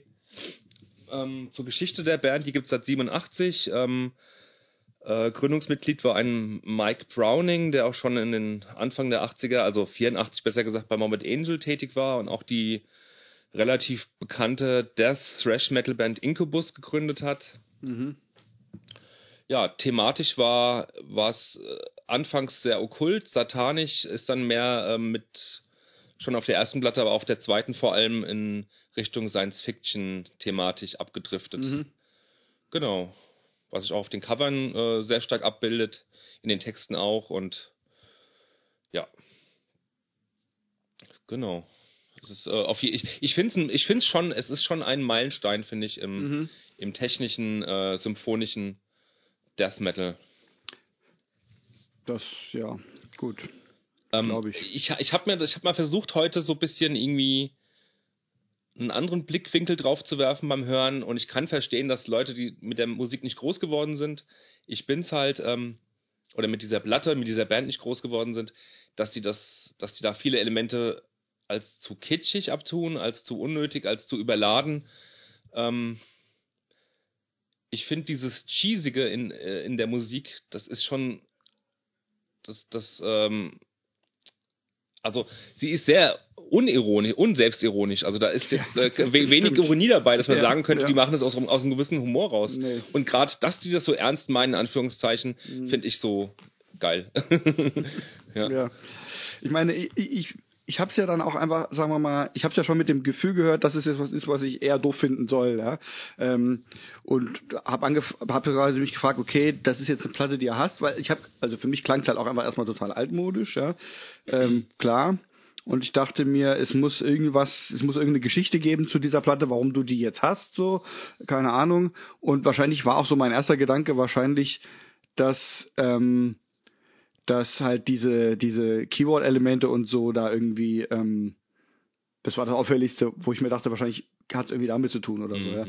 Aber gut, ich kann es halt nicht zurückspulen. Ich weiß nicht, ob ich es irgendwie anders wahrgenommen hätte, wenn ich versucht hätte, das Wohlwollen da zu hören. Ja, aber zumindest, ich muss halt dazu sagen, ich habe wenig Zugang zu Oldschool Death Metal. Ja. Ich habe das damals allenfalls mal am Rande ein bisschen mitgekriegt. Ich habe das nicht viel gehört und habe auch eigentlich nie so jetzt das Bedürfnis gehabt, mir das irgendwie rückwirkend jetzt noch so zu erschließen. Ja. Ich bin halt auch so, ich fuchse mich gern in Musik rein, die mir wirklich die mir was bedeutet oder die mir gefällt, aber ich bin dann auch einfach so, dass ich habe keine Lust, irgendwie Zeit damit zu verbringen, mir jetzt irgendwie Informationen anzueignen, nur damit ich irgendwie sagen kann, ich habe jetzt Ahnung davon, ja.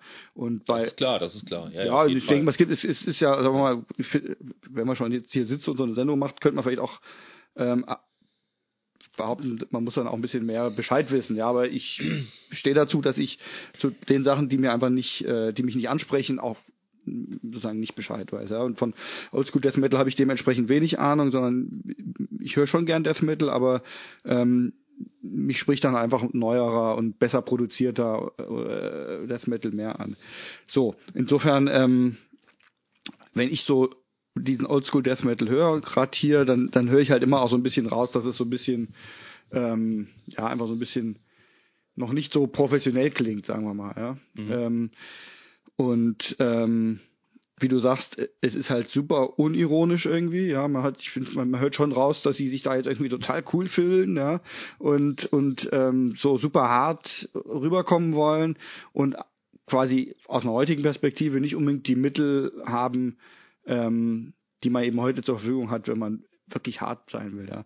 Das ist das eine. Genau. Aber da muss ich gerade mal kurz einlenken, ich höre schon harte Musik seit ungefähr 86. Es fing mit Judas Priest und Accept an und ging halt so weiter. Ja. Also bevor die Platte rauskam, waren schon 4-5 Jahre da, wo ich schon härtere Musik gehört habe. Und das auch relativ exzessiv. Ich weiß noch, wie ich wie es wahrscheinlich jeder andere auch so damals gemacht hat, der in unserem Alter ist und so lange schon diese Musik oder andere Musik hört. Es wurden exzessiv auf dem Schulhof Tapes getauscht und aufgenommen und so weiter. Das war schon ein Hauptbestandteil von der Freizeit mitunter. Also diese Musik halt eben in diesen Musikkosmos da einzusteigen und sich so Bands zu erschließen und Musikstile zu erschließen und es gab mehrere Ebenen. Eine Ebene war, man wollte mit Kumpels möglichst immer noch was Härteres hören. Ja, klar. Ja, dann gab es dann schon irgendwie 89 Napalm Death und dann gab es dann meinetwegen auch eine ganz lange Zeit nichts Härteres als Napalm Death. Mhm. Klar, also dann auch damals war es auch hart, das ist ja logisch. Ja. Das war hart, es gab einfach... Das ist mir ja klar. Nur ich meine, kurz noch hinaus will, ist Folgendes, es klang damals einfach sehr progressiv und sehr modern, weil es damals einfach... War es ja dann auch damals, ja. Nichts klar. Moderneres, zumindest in dem Sektor halt irgendwie gab, ja. Es Klar, wenn ich es jetzt höre, klingt es auf jeden Fall altbacken und so, die Produktion sowieso und so, aber damals war das Nonplusultra, fand ich, ja. Ja, klar. Und dazu kommt noch, dass ich früher auch sehr viel so Grusel-Comics gelesen habe und habe dann begleitend dazu oder auch Rollenspiele gespielt habe ich eben auch diese Art von Musik gehört und hatte mein Jugendzimmer war damals auch geschmückt von diversen Gruselpostern und was weiß ich was, ja. Ich hatte schon so ein Faible für Dämonen und für Gespenstergeschichten und für dergleichen und das passte irgendwie alles zusammen halt, ja. Naja, ich kann das mir total gut vorstellen, wenn man es damals schon gehört hat, was das dann jetzt... wie sich das heute immer noch anfühlt. Ja. Das will ich überhaupt nicht in Frage stellen. Ja. Aber für mich... ist es, also, was weiß ich, halt auch, wenn man jetzt irgendwie so einen Computer von früher sieht, ja, wie klobig der aussieht oder so, ja, dann hat man auch so das Gefühl, das ist jetzt heute nicht mehr cool irgendwie, ne? Ja, aber so, du hörst doch auch meinetwegen ganz alte Secure. Und die klingen doch auch extrem altbacken. Ja, aber die habe ich ja, aber erst. Die hörst du ja auch schon lange, okay. Die höre ich auch schon lange, aber das heißt nicht, also ich meine, es heißt ja nicht, dass ich nicht grundsätzlich auch offen wäre für irgendwelche Musik, also was weiß ich, wenn es jetzt um alten Rock ginge oder so, da würde ich auch nicht sagen, das ist jetzt nicht so gut produziert wie der moderne Rock und das will ich nicht hören, ja, oder so. Aber dadurch, dass es halt auch eben um dieses harte Mann-Image irgendwie geht, das klingt halt für mich jetzt rückwirkend dann einfach ein bisschen lächerlich, wenn es einfach nicht so geschickt gemacht ist, wie man es heute machen kann, so vielleicht. Aber auch da würde ich mal denken, es gibt wahrscheinlich auch... das waren halt, aber eben auch alles sehr, sehr junge Leute halt, so Anfang 20, klar, noch aber genau deswegen, vielleicht. In dem Alter ist man halt auch einfach, also... Und diese Deathmittel war eben auch neu, ja? Genau. Das war eben, was ganz Neues gewesen, wo sich jeder irgendwie austoben konnte, wie er wollte. Ja. Aber was halt für mich halt hinzukommt, worauf ich eigentlich noch hinaus will, also... ich bin mir sicher, ich würde bestimmt auch Death Metal aus der Zeit finden, der mich jetzt trotzdem anspricht, ja, wo ich vielleicht sagen würde, die Produktion ist mir ein bisschen zu rau oder so, aber wo mich die Melodien oder so halt dann trotzdem ansprechen würden. Aber das ist hier nicht unbedingt der Fall und vor allen Dingen ist halt diese ganze Keyboard-Sache oder auch darüber hinaus finde ich auch, also allein schon die Gitarren, ja, da sind ständig irgendwelche kleinen Soli reingespielt und dann immer diese, ich weiß nicht, wie man das nennt, diese Geräusche wie so ein Motor, also wenn diese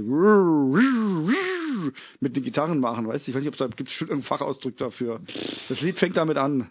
So dieses Aufheulen von den Gitarren. Ja. Das ich bin kein Gitarrist, aber ich glaube, ich weiß, was du meinst. Ja, gibt es bestimmt irgendeinen Begriff für. Ja, genau. Ich liebe das. Und dann, also das ist schon die ganze Zeit. Und dann halt einfach diese Keyboard und diese Effekte, die da in einer in einer Maßlosigkeit irgendwie reingeschmissen werden und in einer Sinnlosigkeit, ja.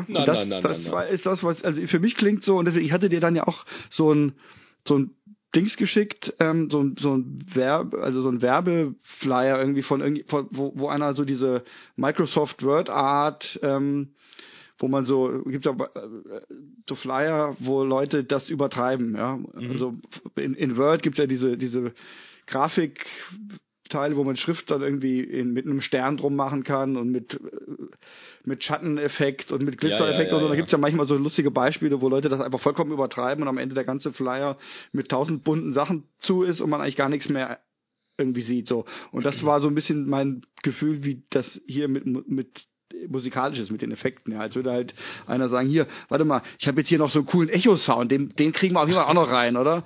Und jetzt noch Streicher und dann jetzt noch das und so. Also als würden das einfach alles irgendwie, was sie irgendwie in ihrem Effektgerät gefunden haben, nochmal verwenden wollen auf der Platte. So klingt's für mich, ja. Und deswegen fand ich's irgendwie. Ja, aber das spricht so ein bisschen für mich auch. Ich könnte dem Ganzen wieder, was du gerade sagst, wieder viel abgewinnen, weil das spricht doch dafür, dass das alles so die anfängliche Sturm- und Drangphase war des Death Metal. Ja, ja, klar, okay, genau. Dieses ekstatisch eingesetzte Stilmittel noch reingehauen. Das stimmt. Also man sieht es ja auch auf den Covern. Man kann es auch als Spielfreude irgendwie bezeichnen oder so. Ja. Aber es ist halt... ja, ich will's ja gar nicht irgendwie denen vorwerfen oder so. Ja, nur einfach, wenn ich's höre, kann ich dabei... Ich find's eher ein bisschen lustig und bisschen blamabel sozusagen, ohne dass ich jetzt... das schlecht reden will, ja. Nur ich würde es mir freiwillig jetzt nicht irgendwie anhören. Wollen wir es uns jetzt mal freiwillig anhören? Genau. Okay, dann hören wir jetzt das erste Stück Lake of Fire. Ja. Lake of Fire! Oh, yeah. Jetzt geht's los. Achtung.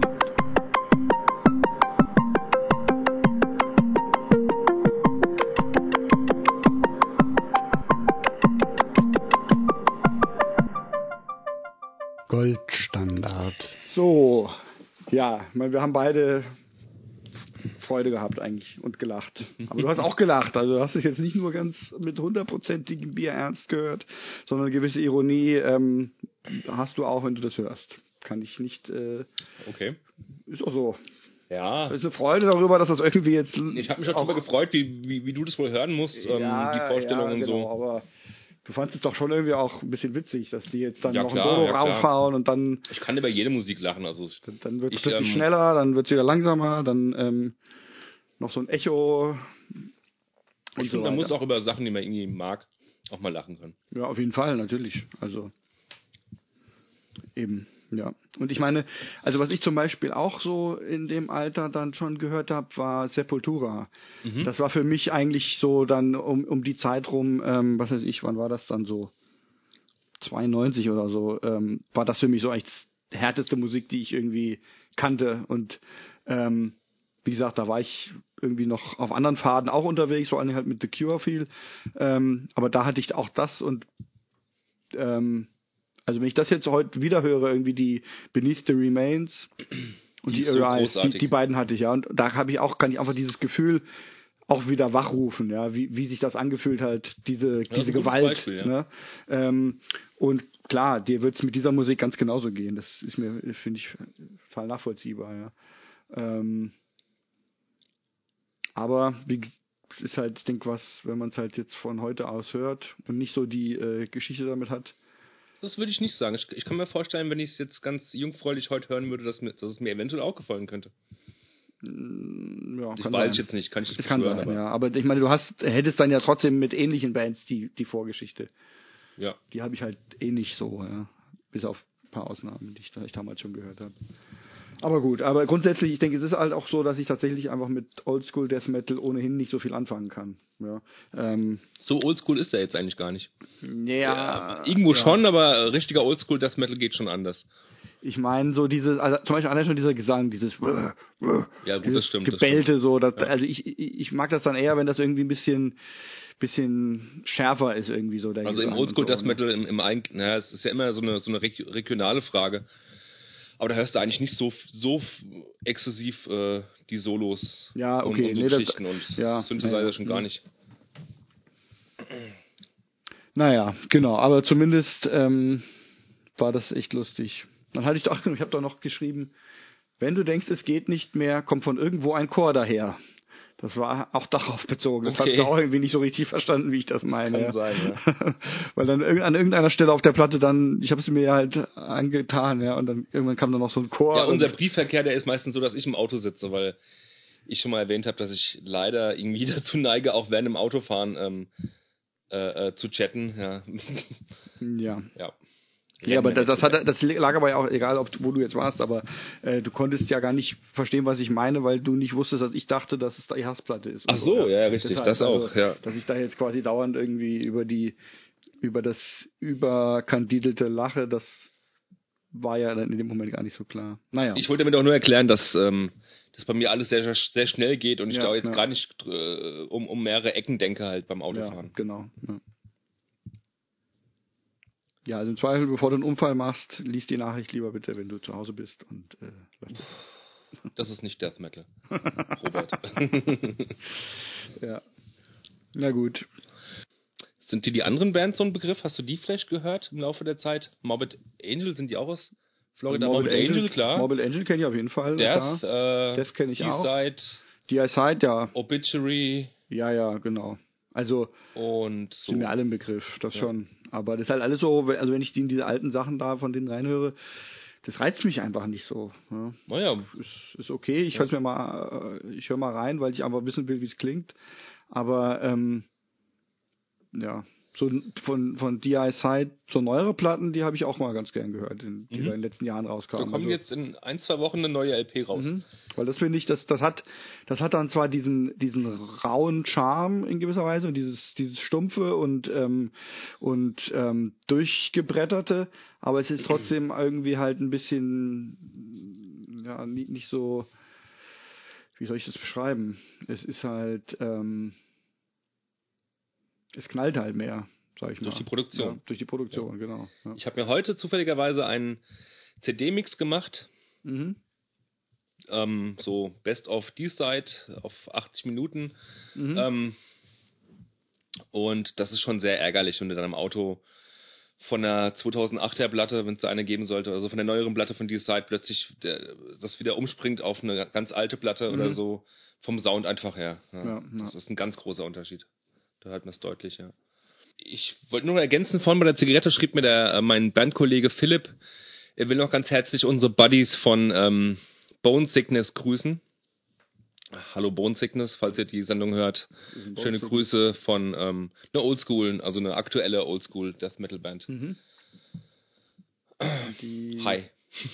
Hallo Bone Sickness. Gut, dann pausieren wir hier für die zweite Episode der im Auto stattgefundenen Blindhör, fehlt ein Wort, ja, fürs Blindhören, und wir sind dann aber gleich wieder hier zurück aus dem Tonstudio.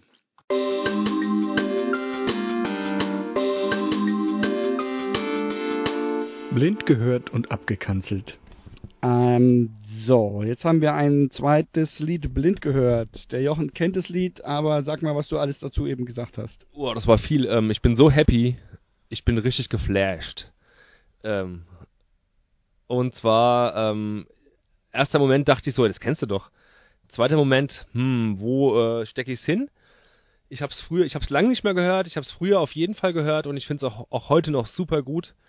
Es ging so in die Discord-Record-Richtung, aber bei genauerem Hinhören oder beim weiteren Verlauf des Liedes wurde mir gewahr, dass es eigentlich keine Discord-Musik ist, also Musik, die auf dem Label Discord Records rauskam.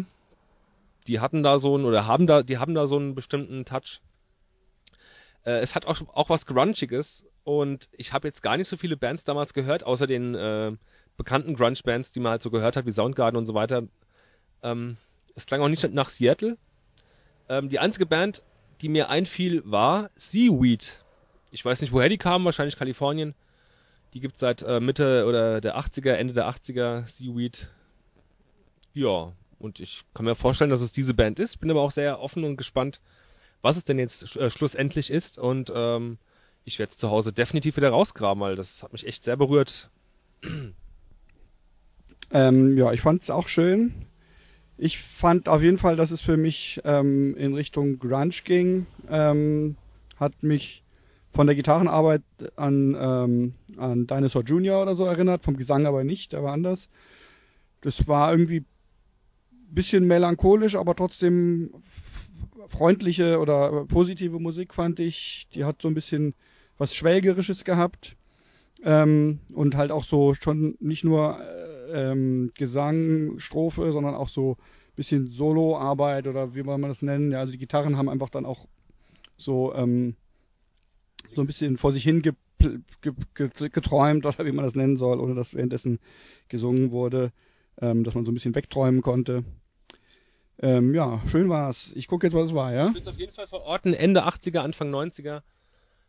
Noch ähnliche Bands, die es auch sein könnten, sind Railhead oder aber Fishwife, aber am ehesten tippe ich auf Seaweed.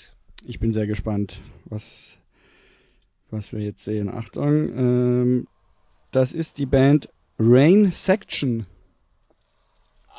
Rain, R-E-I-N geschrieben. Rain Section, ja. Sanction, ja. Ah, Sanction, genau. Rain Sanction. Ja, ist eine bekannte Band. Gilt wohl als Vorreiter des Grunge mitunter.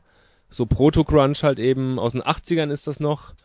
Das Komische ist, ich habe die bewusst erst kennengelernt vor 5 Jahren. Und das, was ich eben gehört hatte, klang so, als würde ich das schon seit 20 Jahren kennen.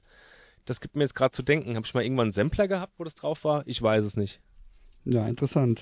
Wobei es, finde ich, auch für das Lied spricht, wenn es einen vor wenigen Jahren so berührt hat, dass es sich anfühlt, als wäre es was man schon ganz lange kennt, dann ist es einfach vielleicht ein Lied, was dir sehr gut reingegangen ist und so ein nostalgisches Gefühl ausgelöst hat. Klingt ein bisschen schizophren zwar, aber wenn es mit manchen Menschen so geht, aber ja, wenn du sagst...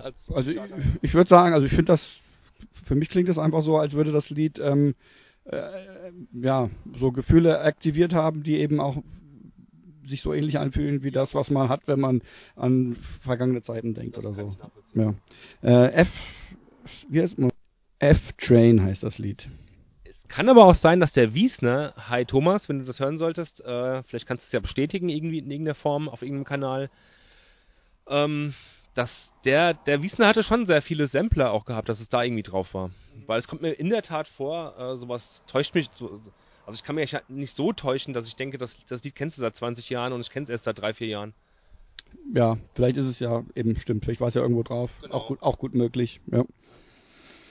Gut. Also, wir werden uns die ganze Platte mal anhören und also ich jedenfalls bin jetzt auch super gespannt. Ja. Ich bin auch.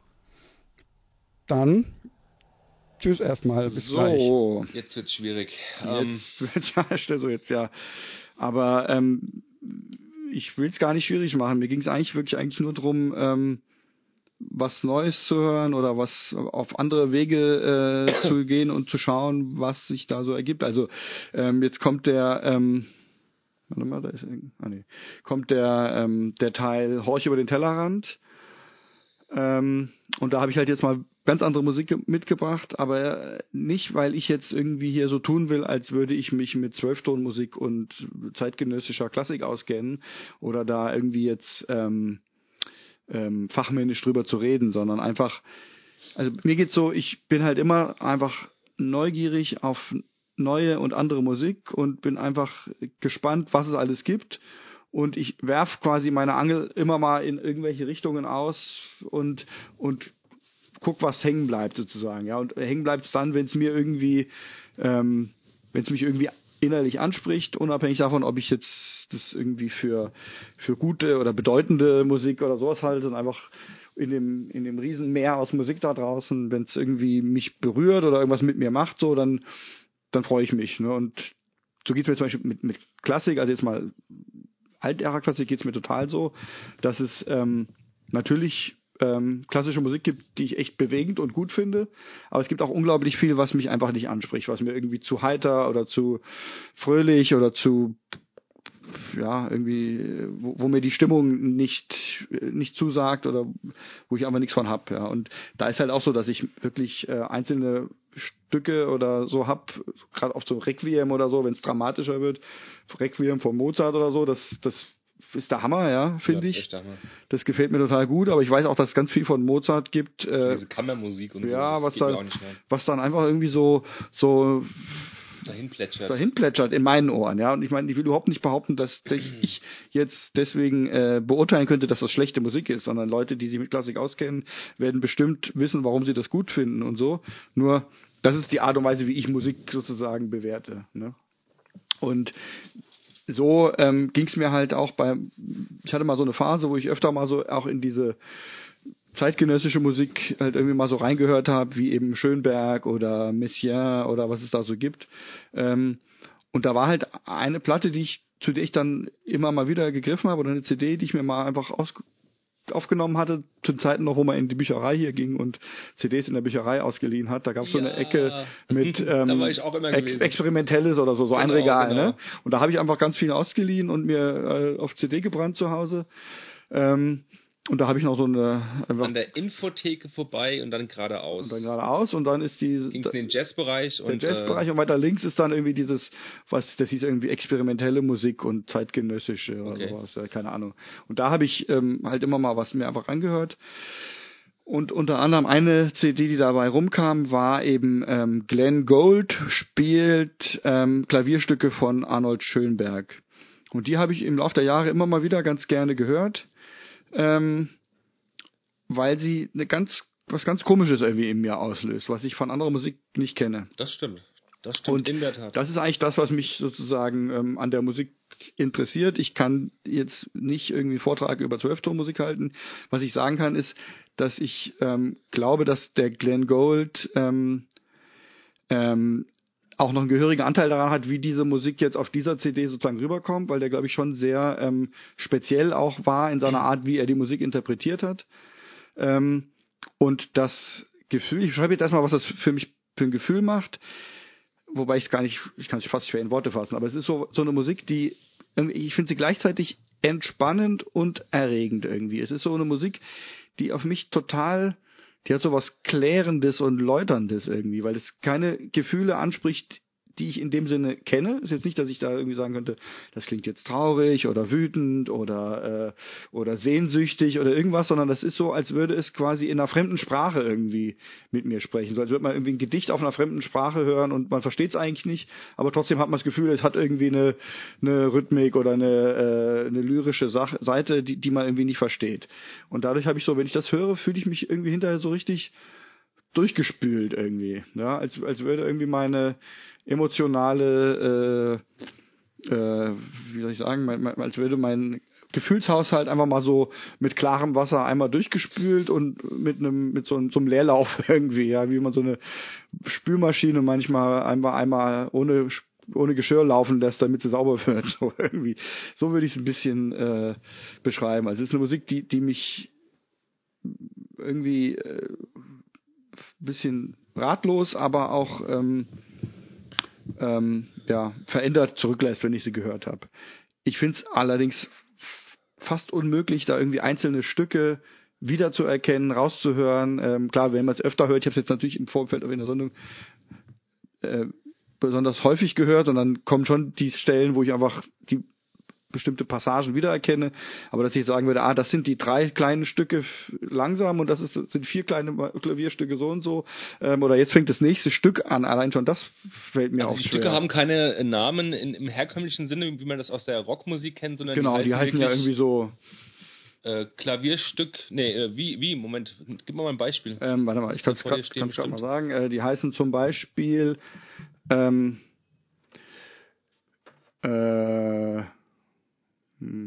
Five Pieces for Piano und dann, hier steht irgendwie immer nur, ich gucke hier drüben, hier habe ich es auch nochmal.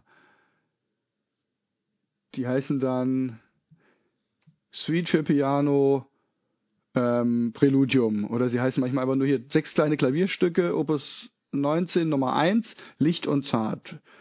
6 kleine Klavierstücke, Opus 19, Nummer 2, langsam. Genau. 6 kleine Klavierstücke, Opus Nummer 19, Nummer 3, sehr langsam. So, ja. So heißen die, genau. Und also ich kann die jetzt in dem Sinne nicht als so wirklich differenzieren. Für mich ist es einfach nur so ein Fluss von Tönen, die da irgendwie nacheinander folgen. Und ich weiß, dass ich die in keiner Weise irgendwie jetzt auf eine höre, also ich habe dir doch, hast du das angeschaut, diesen Wikipedia-Link, den ich dir geschickt habe, von dieser Analyse irgendwie von einem dieser Stücke? Ich habe mal kurz reingeguckt. Also da ist halt einer, der das dann wirklich minutiös analysiert und sagt, ich kann es gar nicht mal irgendwie annähernd wiedergeben, was da alles steht, ja, an musiktheoretischen Auseinandernahme dieser Stücke, wo dann irgendwie sagt, jetzt kommt dann eine triolische Figur, die harmonisch, was weiß ich, von der Anfangsphase umkehrt und sowas. Also so kann ich diese Musik halt nicht hören oder beschreiben. Ich kann aber nur sagen, dass es eine Musik ist, die für mich komplett anders klingt als das, was ich sonst so kenne und dadurch interessant ist und bemerkenswerte Wirkung auf mich hat. Wollen wir gerade das Stück, was ich ausgesucht habe, mal hören und dann sagst du was dazu? Ja. Okay. Dann kommt jetzt, was war es doch gleich? Es war doch gleich das Stück Suite for Piano, Opus 25, Nummer 2, Gavotte und Musette.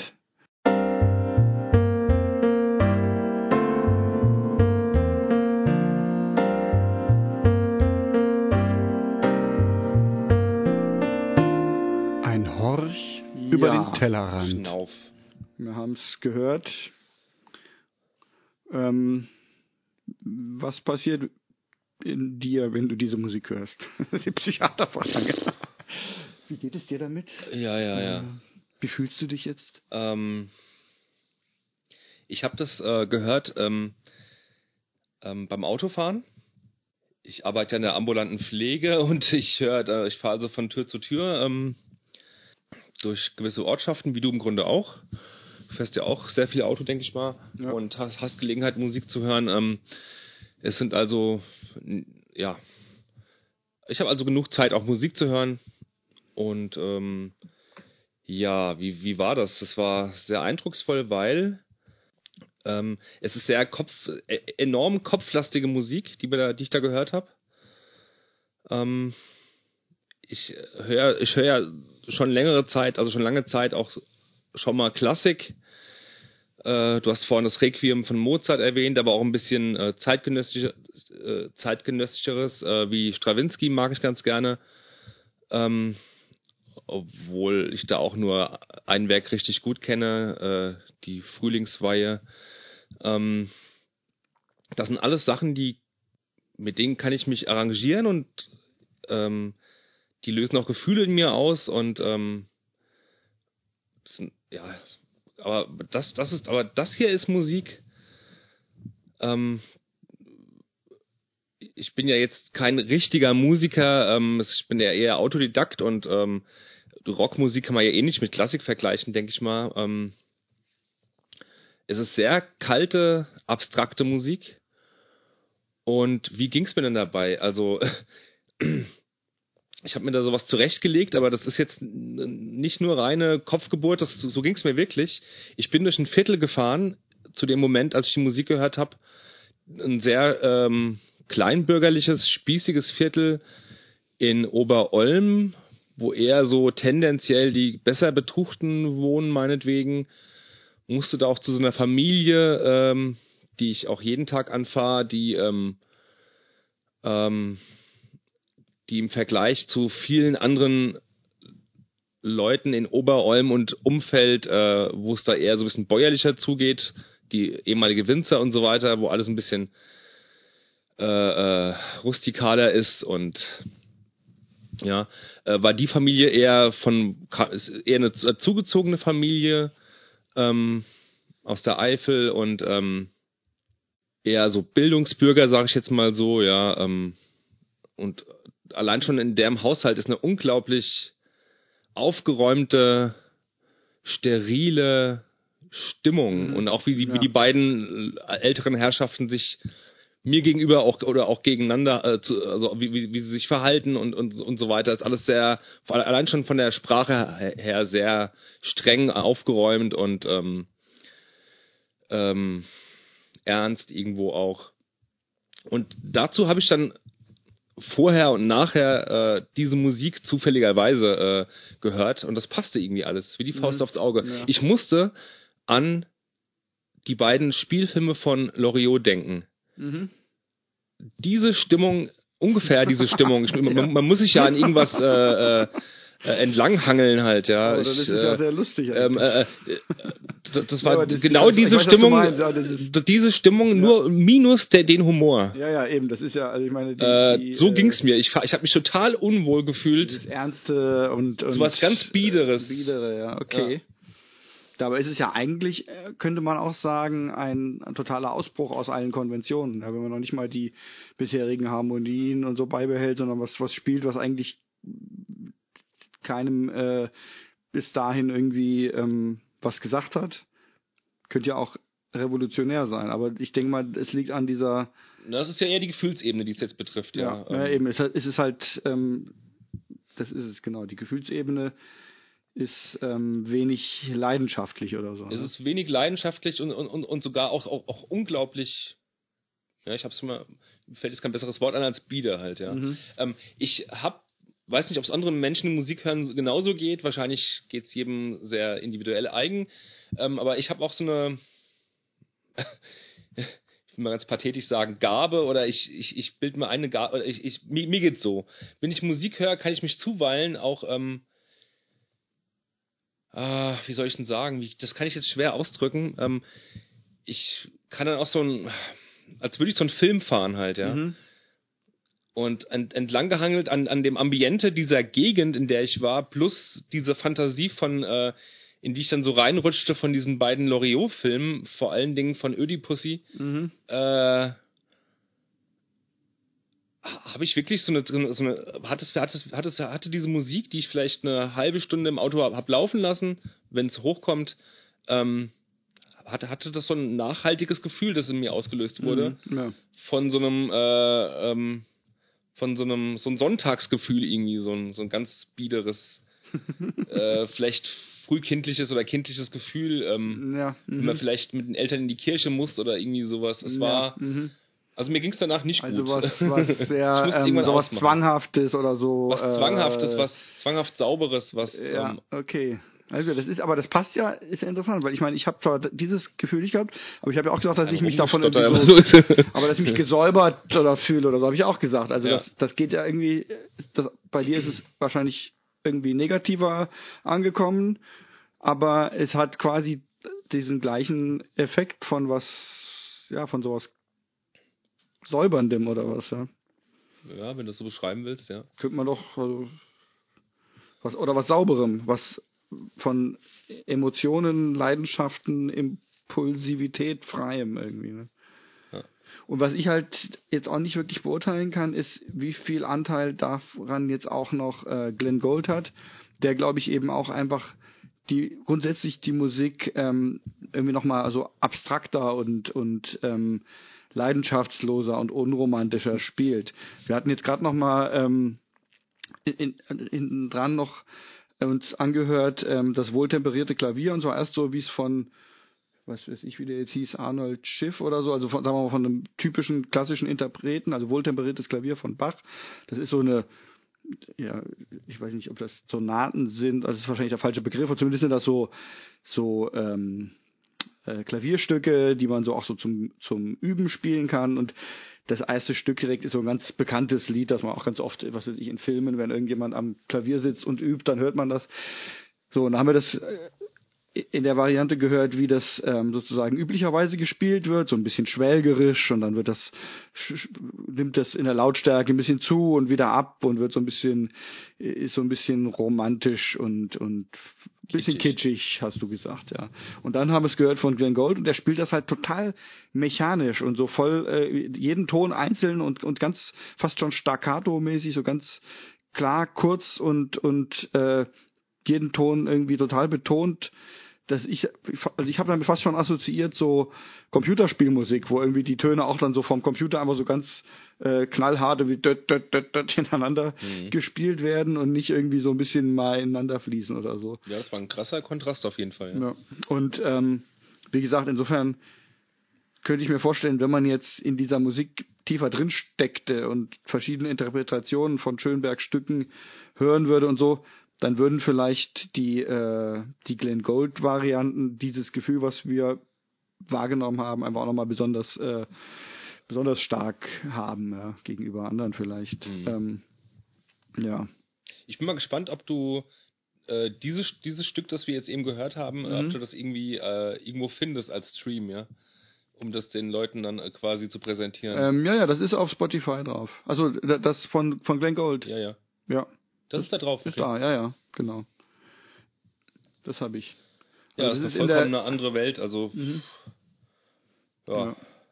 Naja, ich meine, ich höre halt ja auch durchaus auch Free Jazz und so, und da geht es ja dann auch manchmal in die Bereiche, wo es eigentlich ein fließender Übergang ist zu dieser Art von Musik, ja, und das sind aber dann auch schon eher die Sachen, mit denen ich weniger anfangen kann, als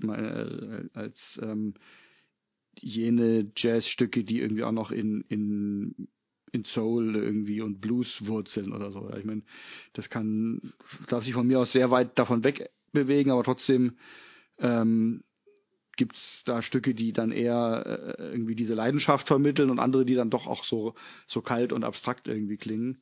Und das ist dann meistens auch der Punkt, wo es mir dann im Jazz nicht mehr so gefällt, wenn es dann so kühl irgendwie wird. Ja. Aber in dem Fall, ja, also ich kann mir das definitiv nicht ständig anhören, und ich musste mich schon auch ein bisschen zwingen, dann für die Sendung ist mir ein paar Mal reinzuziehen. Ja, das ging mir auch so. Aber so in einer bestimmten Situation, so kann ich das mal gebrauchen, um irgendwie meine Seele so einmal durchzuspülen. Ja. Was für Situationen könnten das sein? Ja, wenn ich mich irgendwie vielleicht wenn ich das Gefühl habe, dass ich viele Gefühle verarbeiten muss oder viel widerstrebende Emotionen gerade habe oder so, und irgendwie mal so davon abschalten wollen würde oder so. Mhm, ja. Oder wenn ich irgendwie, ja, einfach mich irgendwie angestrengt oder gestresst fühle. Wobei unter Umständen ist es zusätzlicher Stress, ja. Aber manchmal, glaube ich, oder habe ich halt schon erlebt, dass es mir dann gut tat, dass einfach mal so. Also ich bin ja auch, ich habe ja so Synästhetiker bin ich, ja. Das heißt, dass ich Farben. Das wusste ich noch gar nicht. Doch, also dass ich Farben sehe, wenn ich Musik höre, oder Strukturen mit Gerüchen verbinde und so. Ich habe doch vorhin versucht, was zu beschreiben, als ich da Auto gefahren bin, habe das gehört, dass ich dann schon in so einer gewissen Atmosphäre drin war, oder in einer gewissen Stimmung besser gesagt drin war, aus der ich mich schlecht wieder rausbewegen konnte. Hat das auch was damit zu tun, so etwa, oder ist das was anderes? Das ist, glaube ich, was anderes. Also, ob man sich da rein oder raus bewegt. Ich habe da jetzt keine bestimmten Farben mit assoziiert mit der Musik, aber habe irgendeine dichte Atmosphäre gespürt. Ja, genau. Also ich denke mal, das ist wahrscheinlich aber nur eine Empfindsamkeit. Okay. Ja. Aber mir geht es schon so, dass ich tatsächlich, was weiß ich, bestimmte Buchstaben haben für mich ganz eindeutig, oder Zahlen eine bestimmte Farbe, die einfach... Und Geruch. Nee. Ja, schon doch auch. Also tatsächlich ist das, also das ist so, das Faszinierende ist, dass das für mich so selbstverständlich ist und schon so immer so ist und so tief in mir drin ist. Wann hast du das gemerkt, dass das einen Namen hat und dass das überhaupt irgendwie... dass du da anders bist als andere? Keine Ahnung, also dass das so ist, also meiner Mutter geht's auch so, mit der habe ich, glaube ich, schon als Kind dann irgendwie auch darüber gesprochen, deswegen war das irgendwie schon klar, und dann irgendwann habe ich vor Jahren oder Jahrzehnten habe ich das zum ersten Mal gehört, dass das irgendwie einen Namen hat, ja. Also zum Beispiel, das sind durchaus nicht nur Farben, sondern zum Beispiel auch so Texturen oder so. Also sagen wir mal jetzt zum Beispiel, wäre für mich eine 8, wäre für mich jetzt eher so ein bisschen so beige und auch so ein bisschen sandig. Ja? Also ich würde denken, dass man die 8 dann irgendwie so zwischen den Fingern zerbröseln kann. Wohingegen eine 10 irgendwie eher metallisch und ganz glatt und hart ist oder so. Ja? Ich weiß, dass das wie jemand, der das nicht kennt, irgendwie total absurd klingt, aber das sind aber so... Um dich einigermaßen richtig zu verstehen, ich habe mich mit diesem Begriff echt ganz, ganz wenig nur beschäftigt, wenn eigentlich eher überhaupt nicht. Ist das so, wenn du an eine 10 denkst, oder wenn du eine 10 irgendwo geschrieben siehst, oder wie ist das? Das ist, ja, eher wenn ich dran denke, weil wenn ich sie sehe, dann denke ich ja auch dran quasi. Ja, gut. Aber es ist jetzt nicht so, also es ist nicht so, dass ich sozusagen auf einem schwarz-weiß bedruckten Blatt irgendwie, dass das aus der Entfernung für mich bunt wäre. So ist das nicht, nee. Ich weiß schon, dass das schwarz ist, und ich sehe das schwarz, aber was weiß ich, es ist ja, also sagen wir mal, wenn du jetzt an das Wort Stuhl denkst, dann hast du doch sofort irgendwie auch ein Bild im Kopf von einem Stuhl. Das ist ja einfach damit verknüpft. Ja, ja. Und so würde ich sagen, ist es auch, dass wenn ich an die 10 denke, dass ich sofort im Kopf habe, dass die 10 halt irgendwie metallisch ist, so, ja, oder und hart. Ja, gut. Okay, also ich habe es eigentlich nur erwähnt, weil ich sagen wollte, dass diese Musik in meinem Kopf halt einfach total weiß ist. Weiß und glatt, ja. Wie so eine Plastikoberfläche, wie eine weiße Plastikoberfläche. Du hast jetzt also die Zahlen auch nur als Beispiel genannt. Ja, Musik ist genauso. Also das heißt auch Lebewesen haben für dich auch einen gewissen Geruch, haben sie ja sowieso, aber auch eine gewisse Farbe. Also sagen wir mal, es ist, je abstrakter die Sache ist, desto eher ist es so. Ach so, ja. Genau, also ich komme halt auch so nach und nach erst immer mehr dahinter, weil das irgendwie so, das läuft einfach so im Hintergrund mit, und mir fällt jetzt immer mal wieder, wenn ich darauf achte, auf, dass es halt unter Umständen, was es alles betrifft, so. Aber ich würde jetzt sagen, es ist eher was in dem Moment greift, wo die Sache irgendwie abstrakt ist. Ja, oder ein Geruch kann auch eine Farbe haben, ja. Ja. Aber was sehr komplex ist, da ist das halt irgendwie dann nicht mehr so. Oder? Hat das auch gewisse Nachteile für einen, wenn man Synästhesist? Ja, Synästhetiker, sagt man. Synästhetiker ist? Genau. Es hat manchmal auch Vorteile, weil es mir auch hilft, manchmal mir Sachen zu merken oder so. Ja. Weil ich das dann aber manchmal mache ich tatsächlich auch Fehler, weil ich zum Beispiel 2 Medikamente, die irgendwie verschiedene Namen haben, die für mich aber die gleiche Farbe haben, dann zum Beispiel verwechsle. Das ist mir schon mal passiert. Ja. Ja. Oder irgendwie, Zahlendreher habe. Oder manchmal vertippe ich mich sogar, weil das B und das R für mich beide gleich rot sind. Wenn ich was schreibe, könnte es mir passieren, dass ich die Buchstaben vertippe. Also da kann auch schon mal kleine Probleme machen, aber ich würde jetzt nicht sagen, dass es größere Schwierigkeiten mit sich bringt. Das ist dann mehr so, ja. Und taucht diese, was ist denn das eigentlich? Eine Krankheit ist es ja nicht. Das ist taucht es in eurem dicken Wälzer auf? Wie heißt der noch gleich? ICD-10? Ja, ja. Nee. Weil es ist ja keine Störung. Es ist keine Störung, genau. Es ist in dem Sinne nichts, was irgendwie stört oder unangenehm ist. Es ist einfach nur eine bestimmte Art und Weise, wie man Dinge sich merkt oder wie man sie inhaltlich verknüpft oder so. Ja. Mhm. Also es gibt keinen übergeordneten Begriff für. Nee. Also ich glaube, das ist halt, wird halt auch, glaube ich, nach wie vor erforscht, ist auch nicht so ganz klar. Das scheint einfach eine bestimmte Art und Weise zu sein, wie das Gehirn sich strukturiert und wie es Dinge miteinander verknüpft. Man verknüpft ja sowieso Dinge miteinander. Ja, ja. Wie ich sagte, das Wort Stuhl und der inhaltliche Gedanke oder das Bild, oder vielleicht auch hast du auch Assoziationen, was für einen Stuhl du meinst, oder denkst, dass dann Erinnerungen. Aber ich verknüpfe es meinetwegen mit dem Stuhl, auf dem ich als Kind immer saß. Genau, ja. Das sind also Erfahrungswerte. Ja, ja. Als Synästhesist hast du ja, oder Synästhetiker hast du ja diese Erfahrungen natürlich nicht. Ich weiß es nicht, ob das möglicherweise ganz frühe Prägungen sind, dass es irgendwie, was weiß ich vielleicht, als ich das erste Mal dann bestimmten Buchstaben gesehen habe, der in der Farbe irgendwo mal hingeschrieben war oder so, aber es ist... Ist sowas vererblich, weil es deine Mutter auch hat? Ich glaube, dass es schon vererblich ist, aber da bin ich mir nicht sicher, oder ob es Zufall ist. Aber ich glaube, es ist schon erblich. Ne? Interessant. Mhm. Ja. Na gut. Naja, genau, also und deswegen, also gerade Musik bewerte ich schon auch für mich total danach, was die dann irgendwie für Bilder und Assoziationen bei mir auslöst. Und das tue ich ja auch. Ja. Genau, aber also tust du auch, und bei mir ist es aber sozusagen dann auch noch, es hat dann sozusagen auch noch bestimmte Farb- und Texturelemente oder so, die dann in meiner Bewertung oder in meiner Wahrnehmung einfach dann mit drin sind. Mhm. Und daher ich glaube, das hat schon, glaube ich, zu einem gewissen Grad zumindest auch eine emotionale Komponente, dass mir das eine dann vielleicht auch sympathischer ist als das andere oder so.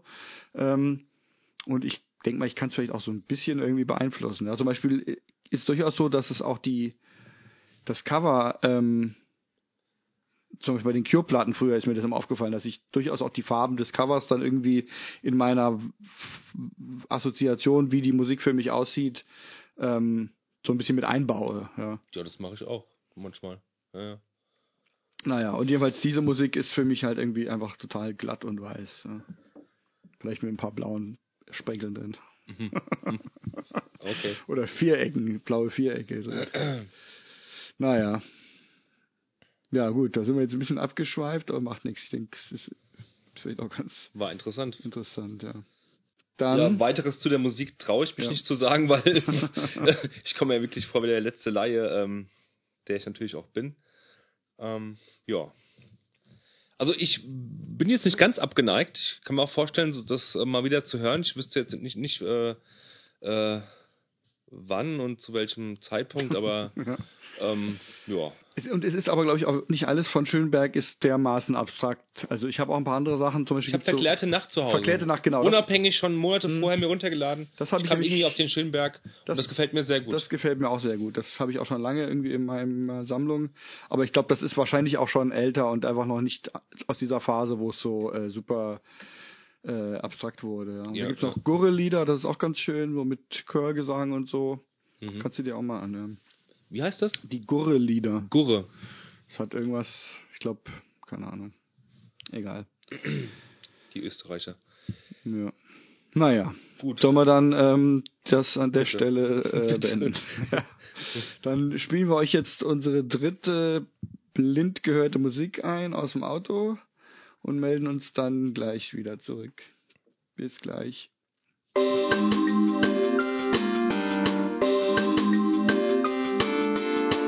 Blind gehört und abgekanzelt. So, ja. Es fing an mit, was nochmal? Also Geräusche irgendwie, so ein bisschen Synthesizer. Ach ja, stimmt. Es ging recht lange los mit bestimmt einer halben Minute mit Synthesizer-Geräuschen. Und da die nicht enden wollten, dachten wir schon, das wäre so elektronische Musik. Genau, das irgendwie so, wie heißt so, also Harschnoise nicht, aber so Noise-Ambient-Kram wäre. Dann kam aber doch eine Gitarre, woraufhin ich erstmal sagte, oh, ich glaube, das ist Motor Psycho. Es klang für mich nach irgendeinem Stück einer neueren Motor Psycho, die ich alle eigentlich sehr gerne mag, diese Platten. Müssen wir irgendwann mal hier besprechen, weil du sagst, du kennst die gar nicht so. Und dann ging's. Ich muss korrigieren, die neuen Sachen kenne ich. Ich meine die neuen. Die alten kenne ich sehr gut. Klar, ich bezog mich nur auf die neuen Platten. Dann fehlte aber irgendwie, dass es mal. Was die da irgendwie denken, was ist das für ein Banause oder so? Nein, das bitte nicht. Gut, es ging dann aber irgendwie nicht so richtig weiter. Und dann habe ich gesagt, es könnte auch gar nicht Motor Psycho sein, sondern eine wirkliche. Der Sound war sehr dick, muss man sagen. Ne? Mir ist ja aufgefallen, wie fett der Sound war. Dass es vielleicht irgendeine tatsächlich große Band wie zum Beispiel Pink Floyd ist, habe ich dann gesagt. Und schwupps kam da schon irgendeine Gitarre oder irgendein so Gitarrenlick. Der Gesang war es eigentlich. Oder der Gesang war es, ja.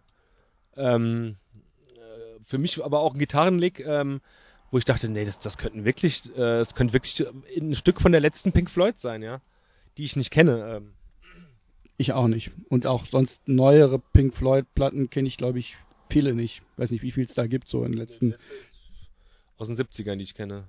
Ja, also es klang dann eigentlich doch sehr nach Pink Floyd. Dann kamen so Streicher, die ich ein bisschen sehr seicht fand. Und wie ging es dann weiter? Das Ganze hatte auf jeden Fall im Vergleich zu Pink Floyd, also nicht die Tiefe von alten Pink Floyd, das schon mal gar nicht. Und es hatte so einen Urlaubsflair irgendwie, das sowas ganz locker-flockiges, getragenes hatte es. Und hat sich dann noch viel verändert? Ich weiß nicht. Eben nicht. Also das war, glaube ich, das, was uns dann ja auch so ein bisschen davon abgebracht hat, dass es wirklich Pink Floyd ist, wobei wir, wie gesagt, nicht wissen, wie neue Pink Floyd-Platten klingen.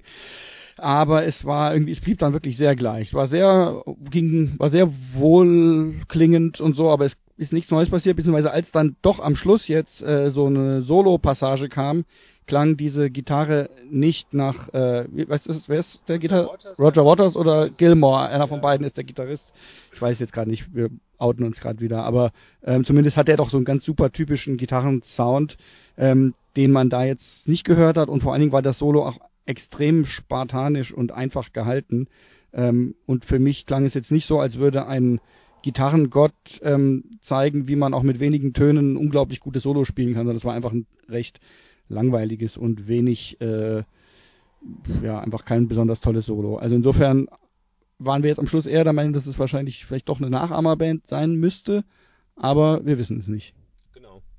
Wir wissen es nicht. Ich habe auch gehört, dass einer von Pink Floyd, ob es jetzt Roger Waters ist oder der andere oder ich weiß nicht wer, ich kann mir die Namen und nicht so behalten, dass die ja schon zum wiederholten Mal alte Klassiker von sich selbst halt neu gemastert haben und so weiter. Und ein Bekannter von mir meinte halt irgendwie ganz angewidert, dass dass das letzte Master oder die letzten Master von den Re-Releases von Pink Floyd Platten immer synthetischer, immer glatter klingen würden.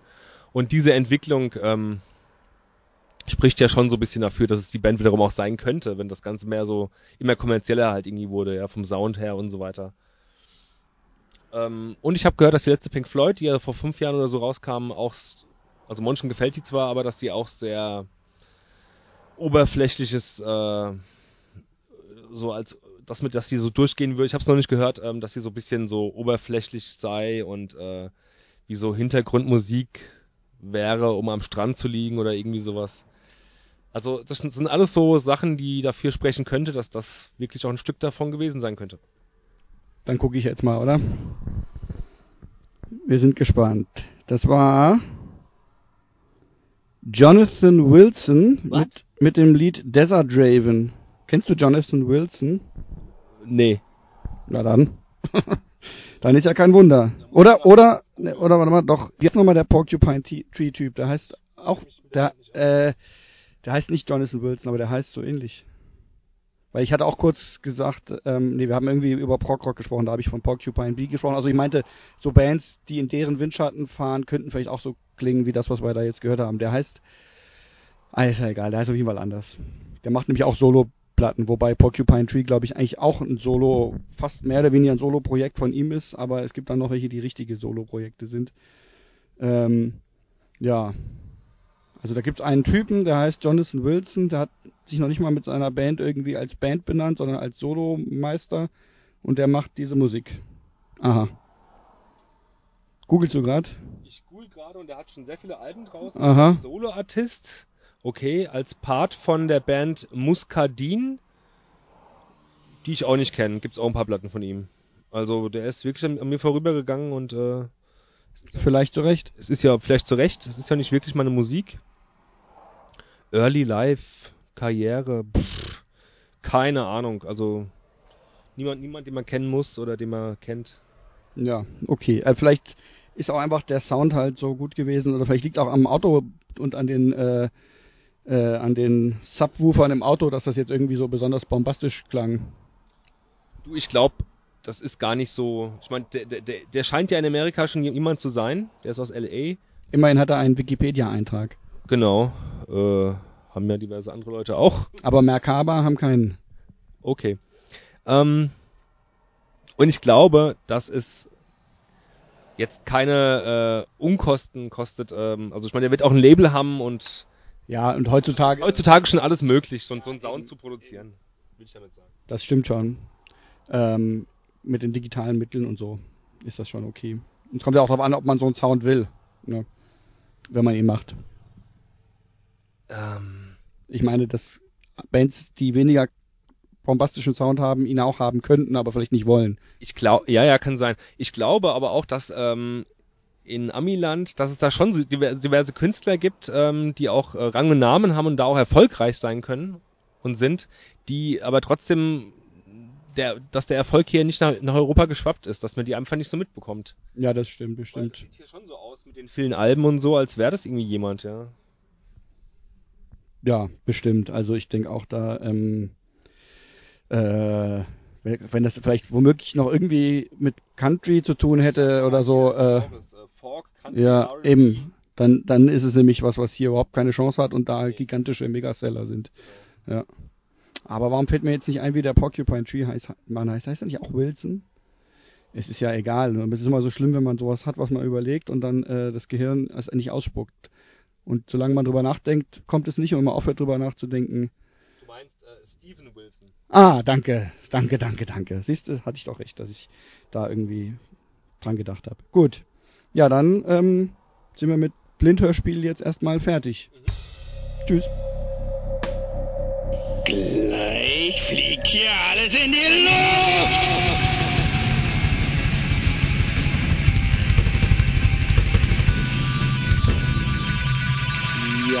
fliegt ja alles in die Luft, also sind wir bei der Hassplatte angekommen, die ja logischerweise ich für deinen Goldstandard gehalten habe. So was aber auch. Und dachte, Banause. Ja, kann ich verstehen, dass ihm das, ich weiß zwar nicht, ich kenne die Band zwar nicht, dachte ich mir, aber ist ein schönes Album. Ja. Und jetzt musst du mir sagen, warum du sie hast, obwohl ich es eigentlich ganz gut fand. Ah, jetzt wird es wieder mal relativ schwierig für mich. Also für die Sendung hätte ich mich eigentlich sehr viele vorbereiten müssen, habe ich natürlich nicht so getan, wie ich es eigentlich vorhatte, aber ich denke mal, das ist hoffentlich ausreichend und soll ja auch nicht alles so theoretisch werden. Nee. Also die Hassplatte ist von der Band Dissection aus Schweden, eine Black Death Metal, am Anfang mehr Black Metal, dann mit der Zeit wurden sie deathlastiger. Band gegründet, ich glaube 1989, auch schon längst wieder aufgelöst. Die hatten sich, glaube ich, mehrmals aufgelöst. Aber darum soll es jetzt heißt hier... Heißt Dissection nicht auch Auflösung, oder? Nee, oder so, nee, mehr so aus, zack, zack, wenn was auseinanderreißt, heißt das, glaube ich, eher. Also hier wird... Zerrissen... Hier wird gerade das englische Wort Dissection mit dem deutschen, also wird übersetzt mit Präparation. Hä? Also, nee... Also eine Dissektion im Medizinischen ist eigentlich eine Ruptur sozusagen. Genau sowas, genau, ja. Eine Aortendissektion oder so. Ah ja, eine Dissektion ist eine Präparation. Also wenn du als dann hat er mir das falsch übersetzt. Naja, ist ja auch egal. Ja. Wo fange ich da am besten an? Ich habe dir mal, genau, als wir zusammen in der WG gewohnt haben, habe ich irgendwann auch vermehrt Black Metal gehört. Mhm. Oder hab's schon mitgebracht in die WG. Ich hab immer wieder so Phasen gehabt, da habe ich dann wieder mehr Black Metal oder Death Metal gehört und dann wieder mal eher zeitgenössischen Hardcore. Hing von mehreren Faktoren ab. Zum einen habe ich wieder mehr Hardcore gehört, weil ich dann auch mit Leuten wie dir zusammengewohnt habe, die auch vermehrt Hardcore gehört haben. Und was weiß ich, ja. Und dann kann man diese... Ja, immer mal andere Stimmungen. Ja, bei mir ist es schon eher so... Mal ein halbes Jahr das, mal ein halbes Jahr das. Das kann schon so, so festgefahren dann auch sein, dass ich mal ein halbes Jahr... Zurzeit höre ich viel Death Metal, fast überhaupt keine Hardcore, fast keinen Noise Rock mehr, den ich ja vor 4 Jahren lang dann habe ich fast nur Noise Rock gehört. Ja, und dergleichen. Gerade ist es halt irgendwie vermehrt Death Metal und Black Metal und Grindcore. Genau. In so einer Phase habe ich dir mal ein Video vorgespielt, das ich damals sehr eindrucksvoll und toll fand, von der Black Metal Band Emperor. The Lost and the Curse of Reverence hieß das Musikvideo. Und keine Erinnerung du fandst damals Black Metal auch ganz nett und bei dem Video, nach diesem Video hast du allerdings gemeint, nee, das gefällt dir nicht, weil du den Look dieser Band, vor allem das Sänger, ist irgendwie zu nazimäßig fand, das irgendwie zu uniformiert, zu also so Assoziationen an die Nazi-Zeit auf jeden Fall so ein bisschen, ja. Genauso wie es dir bei dir nach dem Totenmond-Konzert ging. Ja. Das hast du bei mir geäußert, ja. Und genau das habe ich damals auch empfunden, in den 90ern, als ich auch viel Black Metal gehört habe und auch bei der Band Dissection. Und was es noch schlimmer machte, war, dass mir die Musik natürlich auch nicht so wirklich gut gefallen hat im Vergleich zu anderen Black Metal-Veröffentlichungen, wie halt eben von Emperor, obwohl die beiden Bands in den Anfangstagen gar nicht mal so unähnlich waren, vom musikalischen her. Das klang mir alles noch ein bisschen zu Heavy Metal-lastig, zu melodiös, zu viele Gitarrensolos drin. Ich kannte die allererste Platte von Dissection überhaupt nicht, The Somber Lane. Die habe ich mir jetzt erstmal angehört und die ist gar nicht mal schlecht, muss ich sagen. Aber diese zweite Platte, Storm of the Light's Bane, mochte ich überhaupt nicht leiden, ja. Das Ganze wurde noch untermauert durch so ein paar Vorfälle innerhalb der Band,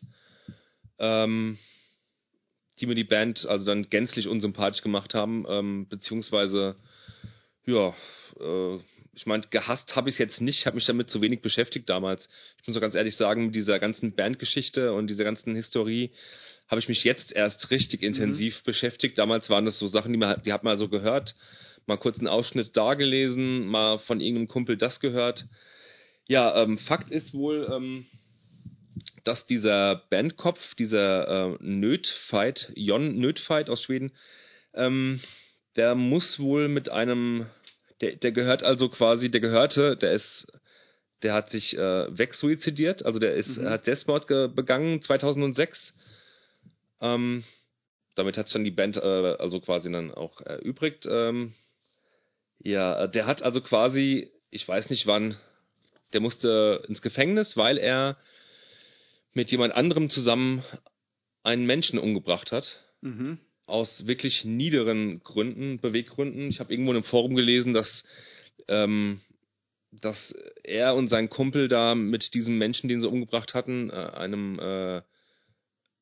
ich habe vergessen, also jedenfalls keinem Schweden, sondern irgendwie jemand aus einem Libanesen oder ich weiß nicht, woher er jetzt genauer kam, ich habe es vergessen, einem Syrer oder irgendwie sowas, dass die mit dem zuerst noch einen Saufen waren und dann nach hätten sie ihn wohl umgebracht, weil er wohl sich eindeutig als homosexuell outete und sie wohl ein bisschen angebaggert hätte. Mhm. Aus dem Grund haben die beiden auch zufälligerweise ihre Waffen dabei schon dabei gehabt und haben dann quasi irgendwo in der freien Natur umgebracht. Sein Kumpel, sein Freund, der ihn wohl umgebracht hätte, der saß wohl auch länger. Ihm wurde wohl vom Gericht nur Beihilfe zum Mord vorgeworfen. Oder nachgewiesen. Ja. Ich meine, ich will jetzt mich da nicht in irgendwelchen Spekulationen ergehen. Ich kann mir sogar vorstellen, dass das geplant war. Gerade wegen der Sache, dass der Mann halt homosexuell war, aber das will ich jetzt überhaupt nicht. Genau.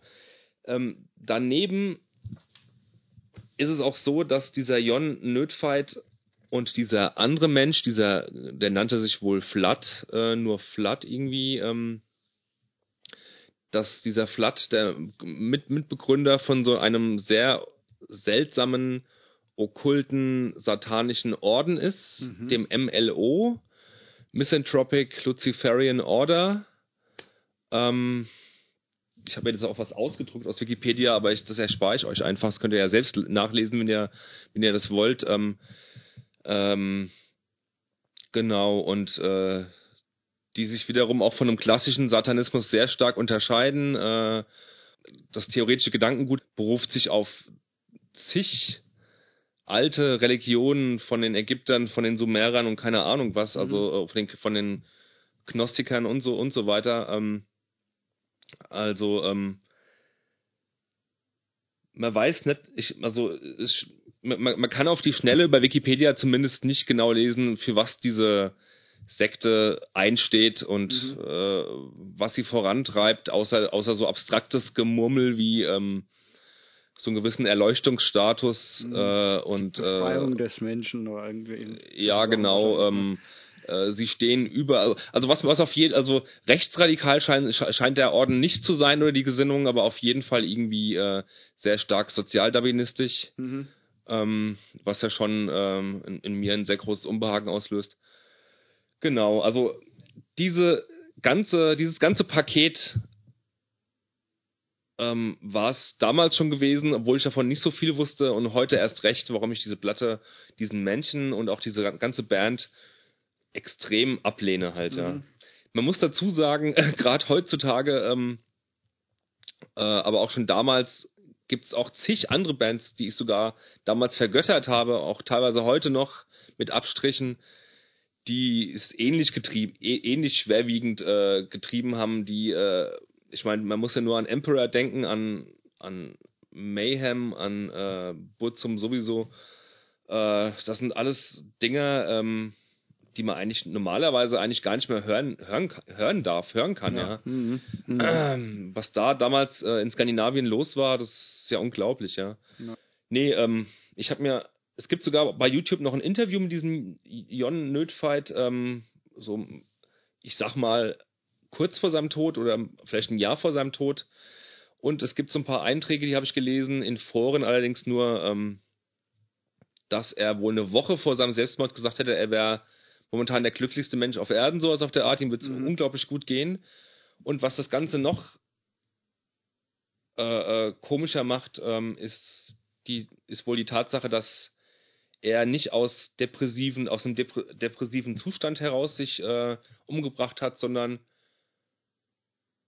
weil er in seiner Weltsicht innerhalb dieses Ordens alles erreicht hätte, und sein Ziel quasi auf dieser Erde, in dieser Entität, in dieser Inkarnation oder wie auch immer die das sehen, halt erreicht wäre. Ach so. Sozusagen, es gibt keinen Sinn mehr für ihn auf der Welt zu sein, hat er sich dann quasi umgebracht und wurde wohl ein paar Tage später gefunden.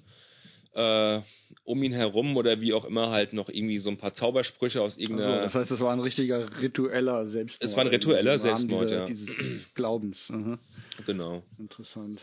Ja, also es gibt da schon einiges drüber zu erfahren im Internet. Und diese Sekte, dieser Orden MLO gibt es immer noch. Der hat sich jetzt nur umbenannt. Ich habe den Namen gerade nicht präsent. Das ist so der theoretische Interessant, Überbau. Also da war, weil ich kannte die Band, sagte mir nichts. Ich habe dann, du hast dann irgendwie gemeint, dass da ein bisschen was zu erzählen gibt, und dann dachte ich, ach komm, ich lasse das jetzt einfach mal, bevor ich jetzt irgendwie selber nachgoogle, ist eigentlich ganz interessant, das jetzt einfach mal dann in diesem Moment erst dann auch zu hören. Insofern wusste ich von all dem jetzt gar nichts und habe es jetzt zum ersten Mal mitgekriegt und habe die Musik dementsprechend natürlich auch vollkommen unbelastet davon gehört. Ja. Also auch musikalisch finde ich diese Musik überhaupt nicht reizvoll. Also das wollte ich dich jetzt fragen, weil ich habe das heute mal verglichen mit einer Emperor-Scheibe aus der Zeit und muss dann schon sagen, die erste gute Emperor, die kam ja auch erst 96 raus und klang noch ein bisschen stümperhaft in manchen Ecken, also die Anthems, also diese Platte, von der wir jetzt gerade sprechen, die ist von 95, ja, also... Findest du, dass die stümperhaft klingt? Von der Produktion her. Von ja, okay, Produktion aber her finde ich nicht gut gespielt, stümperhaft gespielt. Nee, gut gespielt ist es schon, ja. Also, okay, das ist, ja... Also gerade wie das Schlagzeug klingt, finde ich ganz schlimm. Aber gut, egal. Gut, aber das ist ja, also... Das ist auch Geschmackssache. Das hat dich ja jetzt zum Beispiel bei Nocturnus jetzt auch nicht gestört, dass es irgendwie eine altmodische Produktion hat oder keine... Ja, das stimmt. Ich wollte ja eben auch was Positives darüber sagen, dass ich eigentlich gedacht hätte, dass man 95, dass es schon gang und gäbe war, eine bessere Produktion zu haben als das, was ich da gehört habe. Also dass das aber tatsächlich auch andernorts nicht der Fall ist. Sozusagen. Ja, genau, ja, richtig. Verstehe. Ja, aber würdest du sagen, also um auf die Musik zu kommen, das, was du an der Band jetzt ablehnst und vielleicht durch diese Informationen noch erst recht, wie du die einordnest, hörst du das in der Musik? Findest du das da wieder? Ja, definitiv. Definitiv. Du musst dir dieses Interview-Video mal angucken, es gibt, glaube ich, nur eins. Du siehst da auch schon so einen gewissen Wahnsinn in seinen Augen. Also ihm behagt das alles nicht, ja. Und genau. Also mir hat die Musik ja, ich habe es eben schon mal angedeutet, mir hat sie gut gefallen und ich habe es mir echt wiederholt und gerne die Platte angehört jetzt in der Zeit bis zur Sendung. Und ich finde es ist definitiv kein harter oder truer Black Metal, ja. Also ich finde geht natürlich in die Black Metal Richtung, aber es ist ja schon sehr melodisch und eigentlich recht gefällig so. Also ich finde es jetzt nicht mit diesen Black Metal Bands wie Emperor oder Mayhem oder so vergleichen. Es geht für mich schon in eine andere Richtung. Na gut, Emperor waren auch sehr melodisch. Ja? Also die solltest du mal hören. Die waren gar nicht so räudig, überhaupt nicht. Die habe ich jetzt mehr auch so... die sind sehr progressiv gewesen, schon zu Anfangszeiten. Okay, ja. Na dann... Naja, okay. Dann, du meinst sowas wie Dark Throne, Mayhem? Ja, genau, das meine ich so. So klingt es für mich jetzt überhaupt nicht. Ja, stimmt. Dann, aber es ist für mich, also ich finde, es ist eine schon eher gefällige Musik, ja, keine, die jetzt irgendwie besonders aggressiv oder hart ist, sondern eher so... Losgelöst von diesem ganzen theoretischen Geschwafel da, finde ich es aber auch nicht sehr interessant. Mir ist es zu melodisch. Ja, gut, genau. Also ich finde, sie ist melodisch. Der Gesang finde ich okay, den Gesang finde ich okay, doch, aber auch wie es arrangiert ist, gefällt mir es nicht wirklich, ja. Also mich hat's halt auch einfach erinnert an so diese frühen Metalcore-Bands, die ich damals noch gern gehört habe. So, also sagen wir mal sowas wie Spread the Disease oder auch Morning Again. Das sind ja auch so, da fingen ja schon an, auch so solche... Waren die so schnell, ja? Nee, nicht so schnell, das wollte ich gerade drauf hinaus. So. Also die haben ja, da fing das ja an, dass auch solche so harte Metal-Riffs halt reinkamen. So ein bisschen, entweder mehr so die Slayer-Riffs, aber auch so durchaus dann auch so mehr so Black-Metal-Riffs. Nur halt, dass es dann eher halt aufgebaut war auf so ein bisschen langsamerem und Chuka-Chuka-mäßigen Rhythmus, aber so von den Melodien, finde ich, da kam das schon rein. Und gut, Spread the Disease waren dann halt auch echt schneller, wobei ich finde, dass die auch tatsächlich auch heute noch härter sind als das, was jetzt Dissection damals gemacht haben. Wenn ich mir das noch, ich hab's mir nochmal angehört, aber trotzdem so diese schnelle, treibende und diese melodiösen, rasch gespielten Riffs, sage ich mal, die haben mich durchaus daran erinnert. Und mich hat sogar in gewisser Weise auch an Shai Hulud erinnert.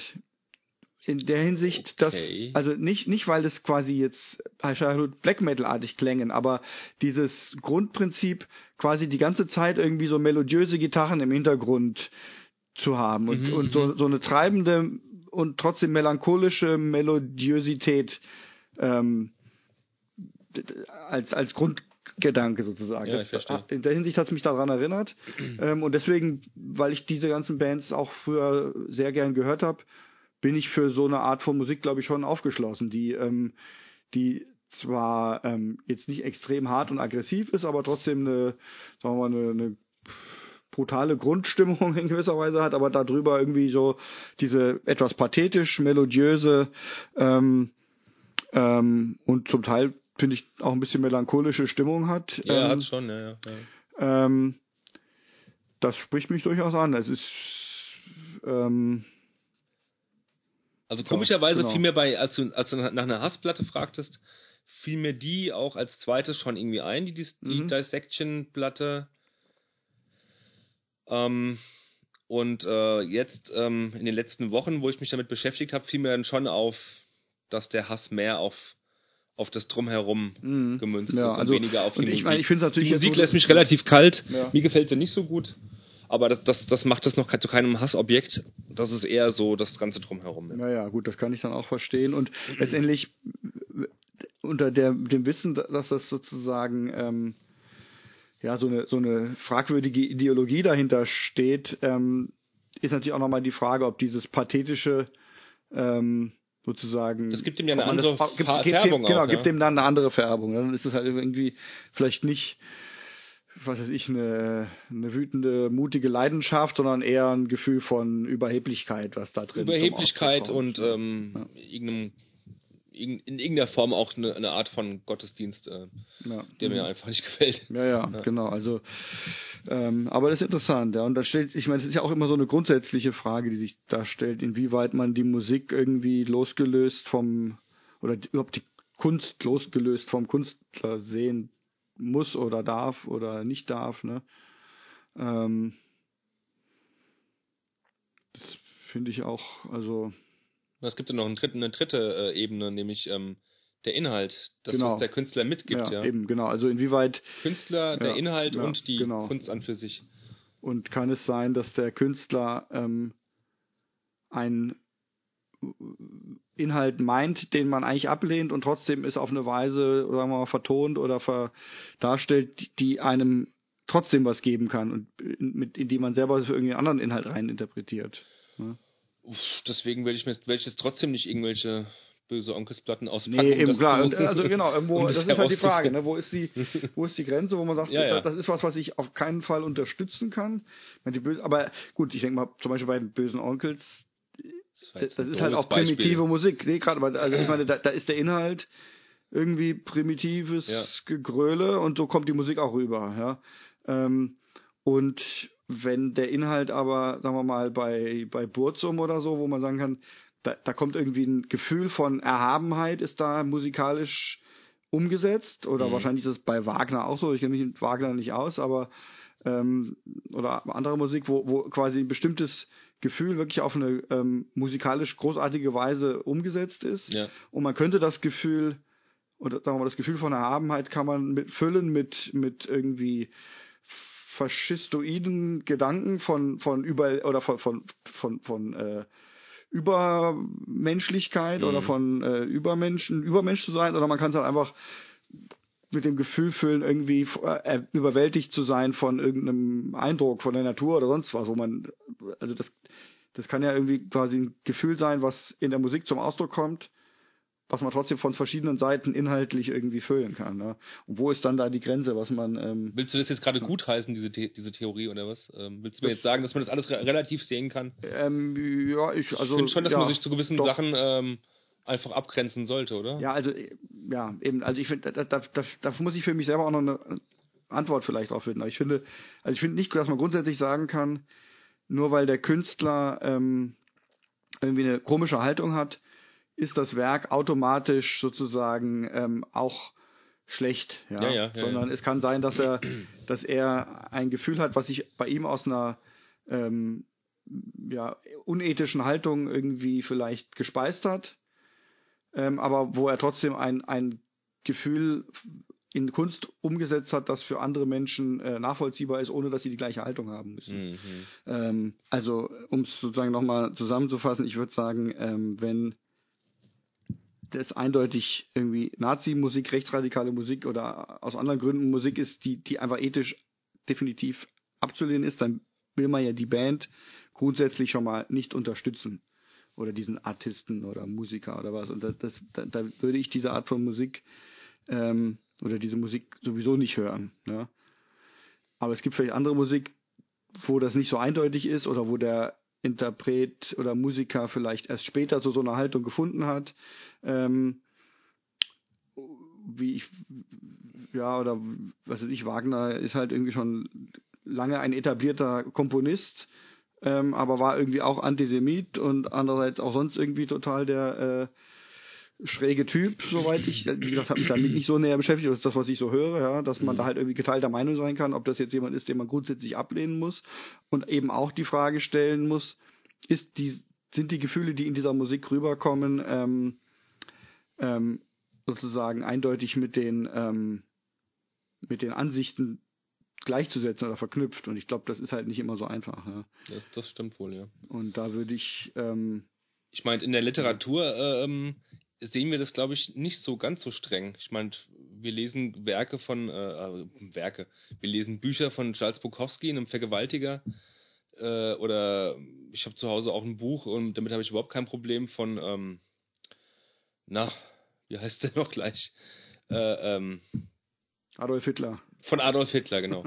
Nein, von Marquis de Sade zum Beispiel. Ja, okay. Ich meine, je länger das her ist, desto mehr relativiert sich das.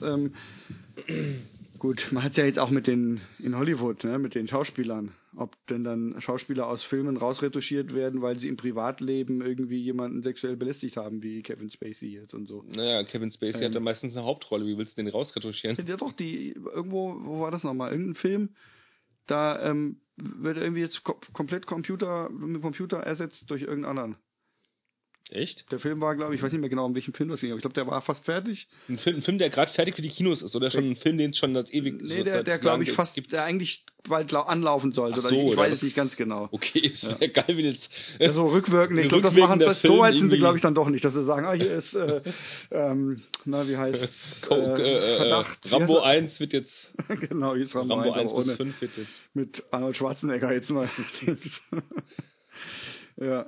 Nee, aber... also ich denke, das ist ein schwieriges Thema, aber ich denke auch, das führt dann zu weit, wenn das Werk schon da ist und schon irgendwie anerkannt ist und der Mensch hinterher irgendwie sich was leistet, dann muss man nicht daraus zurückschließen, dass das Werk, was es schon gab, plötzlich nicht mehr gültig sein darf, finde ich. Ja. Ja.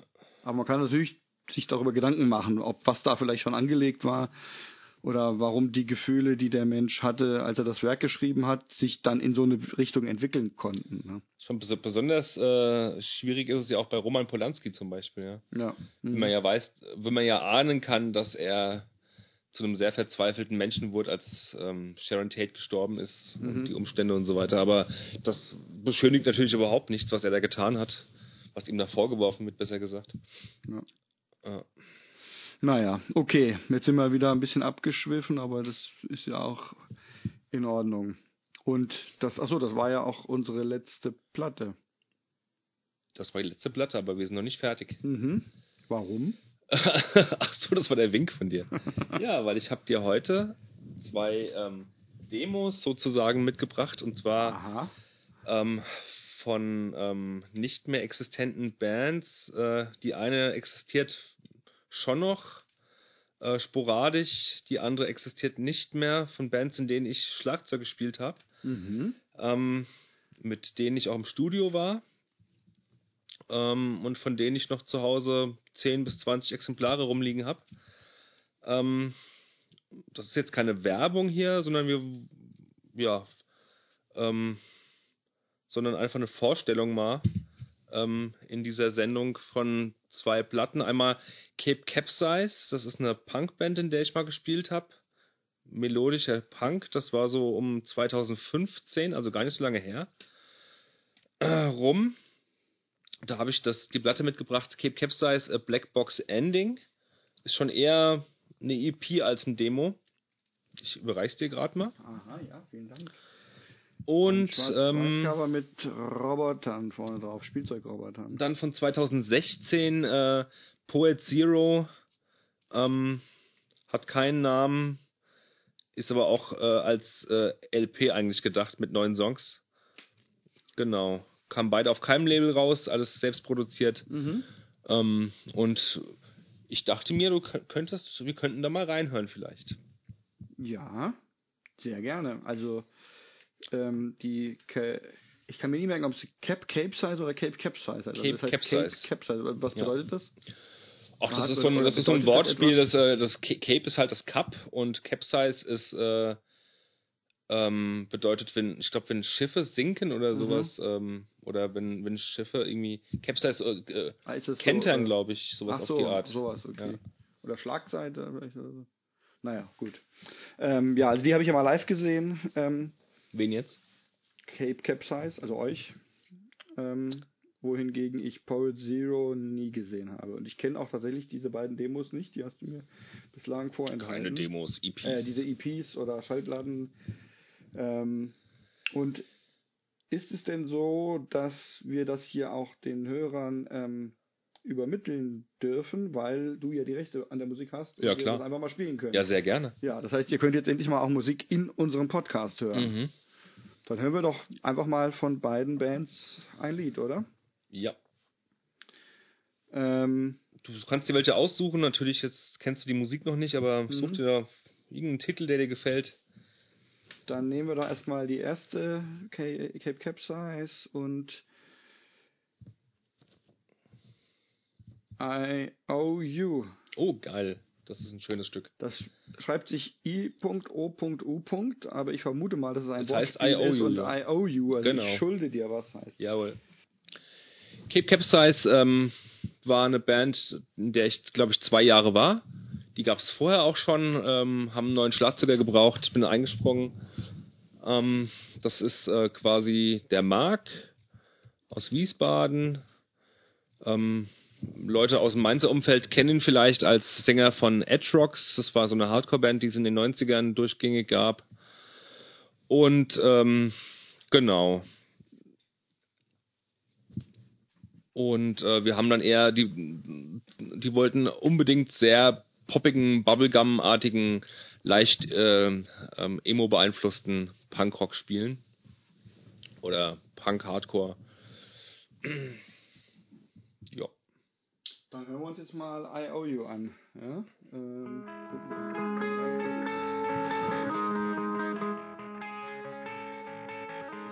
Wie ist denn der Ausschlag da? Okay.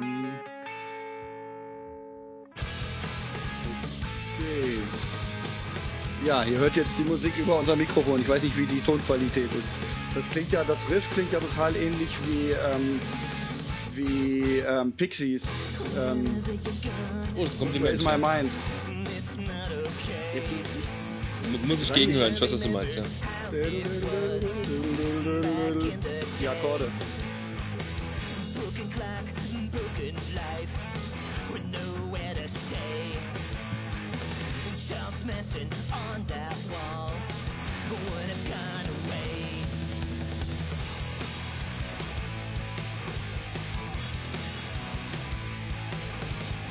Für deine Anlage ganz gut, finde ich.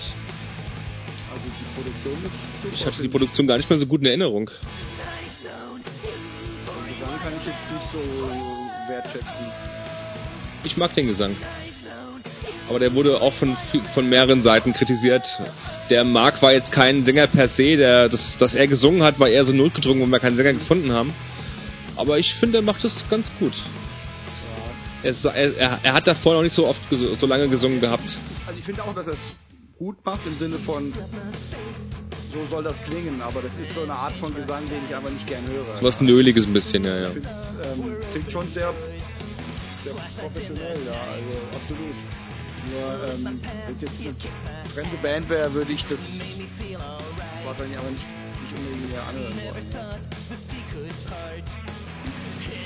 Was sind das für Bands, die so klingen, ich weiß gar nicht, wie die heißen, solche Bands. Ach, der Marc und, wir kommen gerade auf den Namen des Bassisten, wie hieß er denn noch gleich? Ich wollte ihn ja vorhin schon nennen. Der Flo, genau, der Florian. Die mochten halt so Bands wie Alkaline Trio und so, ja. Und das kann ich ja gar nicht ab eigentlich. Ich kenne diese Band immer mehr so dem Namen nach. Aber sowas ist das, ja. Aber gut, es ist ja nicht so spaßig. Es ist schon eher ein bisschen Emo als jetzt so Spaß. Also die Texte sind knallhart. Der Mark ist ja so ein halber Ami, der spricht auch die Sprache ganz gut. Und die Texte sind schon sehr knallhart im Vergleich zur Musik, die dann noch sehr soft ist, ja. Die Musik ist okay, soft, aber sie ist schon so ein bisschen, eher finde ich ja so ein bisschen melancholisch. Jetzt nicht so, es ist nicht so dieser Spaßpunk jetzt wie. Nein, also Spaßpunk ist es auf keinen Fall. Oder so, es ist schon dieser End-90er, dieser Nullerjahre-Emo. Emo mehr, genau, ja. Dieser softe Emo halt, ja. Ja, genau so. Dieser Pop-Emo ja so, oder wie immer. Wie hießen die Bands früher dann, die das gemacht haben? So Mineral und oder Promise Ring vor allen Dingen, ekelhaft. Sunny Day Real Estate. Die waren ganz gut, ja. Oder The Miami. Texas is the Reason. Texas is the Reason. Sowas, ja. Ja. Okay. Und dann hören wir uns noch was von Poet Zero an. Mhm. Das wird, glaube ich, interessanter. Womit ich nicht sagen wollte, dass das eben uninteressant war, aber etwas konventionell. Die Produktion ist auf jeden Fall von dem Poet Zero ein bisschen rauer, nicht ganz so gut produziert. Musikalisch ist es durchaus interessanter, ja. Aber das habt ihr auch im Studio aufgenommen? Ja, nee, es war in einem verkabelten, also im Proberaum, aber mit jemandem, der sich gut auskannte. Ja, okay. Ja. Also da müsste ich jetzt hier auch ein Lied nehmen. Da sind 9 Stücke drauf. Mhm. Wie gesagt, von den beiden CDs, falls es jemand ansprechen sollte, die werden auch noch verkauft, die kann man bei mir ordern. Wie machen wir das mit der Anschrift und so? Am besten bei Interesse schreibt ihr uns Kommentar, eine PN. Abgeben oder über Facebook oder Twitter sind wir erreichbar oder über den Blog, der zu dem Podcast gehört. 7 € inklusive Versand pro CD. Also, ich würde jetzt gerne mal Wrong hören. Okay. Lied Nummer 7. Ja,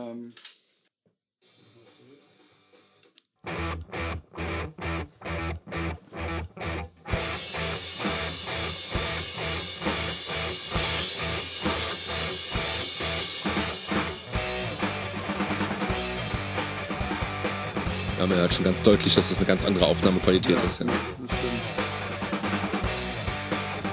Doch live aufgenommen und nicht irgendwie nach und nach.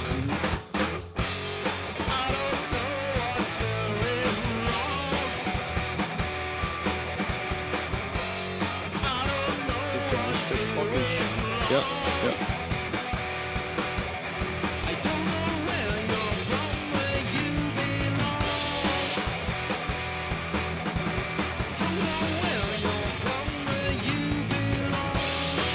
Ich dachte, dass ihr experimenteller wart.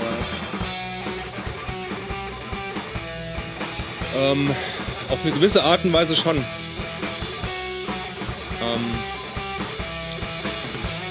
Der Michael in der Band, der Gitarrist und auch Sänger, der spielt schon seit 30 Jahren, macht ja schon Musik, gerade auch im Punk-Bereich, Industrial-Bereich und so weiter. Was heißt experimenteller? Habe ich das vorhin gesagt, ja? Nee, das hatte ich nur gedacht. Nee, überhaupt nicht. Es war schon ganz klar, ist es, fährt das so die End-80er-Indie-Schiene, Dinosaur Junior, Sebado auch zum Teil und frühe Motor Psycho. Dann habe ich vielleicht einfach irgendwie falsch in Erinnerung gehabt oder falsch aufgebaut. Sehr melancholische Musik gesehen gehabt, ja. Ja.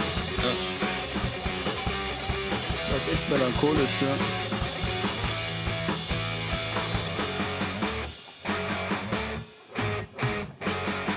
Und ich liebe es, wie der Michael Gitarre spielen kann und wie er es auch einsetzt. Unglaublich, der Mann. Das ist der Gitarrist von FM Roll.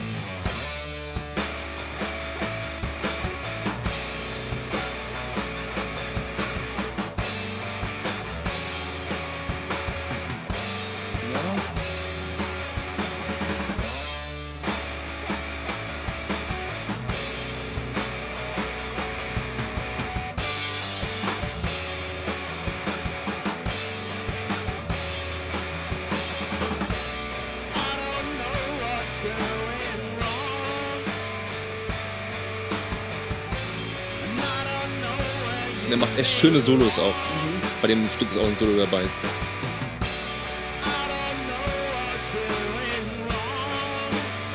Gesang, ja, hätte er separat einen singen sollen, hat er nachher auch gemerkt. Hat er sich ein bisschen über. Ja, ich denke mal, es könnte schon noch davon profitieren, wenn es ein bisschen besser aufgenommen wird. Nicht irgendwie fett produziert sein, auf keinen Fall, aber also ein bisschen klarer könnte es noch rauskommen. Ne?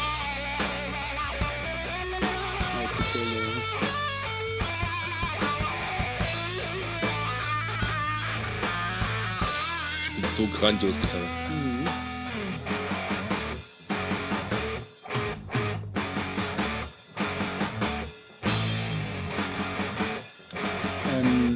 Seine Stücke haben alle auch irgendwann, wie jetzt gerade im Moment, sowas Rudimentäres und Schroffes plötzlich drin, ja, dieses so, was erstmal vielleicht ein bisschen billig wirkt, aber überhaupt nicht so gedacht ist.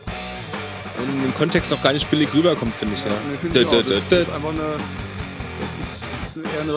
ein dynamisches Element einfach. Der hat doch Solo gespielt im Haus meines. Ja, das finde ich eigentlich. Genau. Aber das ist halt einfach sein Solo-Projekt. Das ist ein Solo-Projekt, ja. Ich glaube, deswegen habe ich einfach gedacht, dass es experimenteller wäre, weil ich... Ephemerol, seine Hauptband ist auch experimentell. Aber diese Geschichte halt eben... Okay.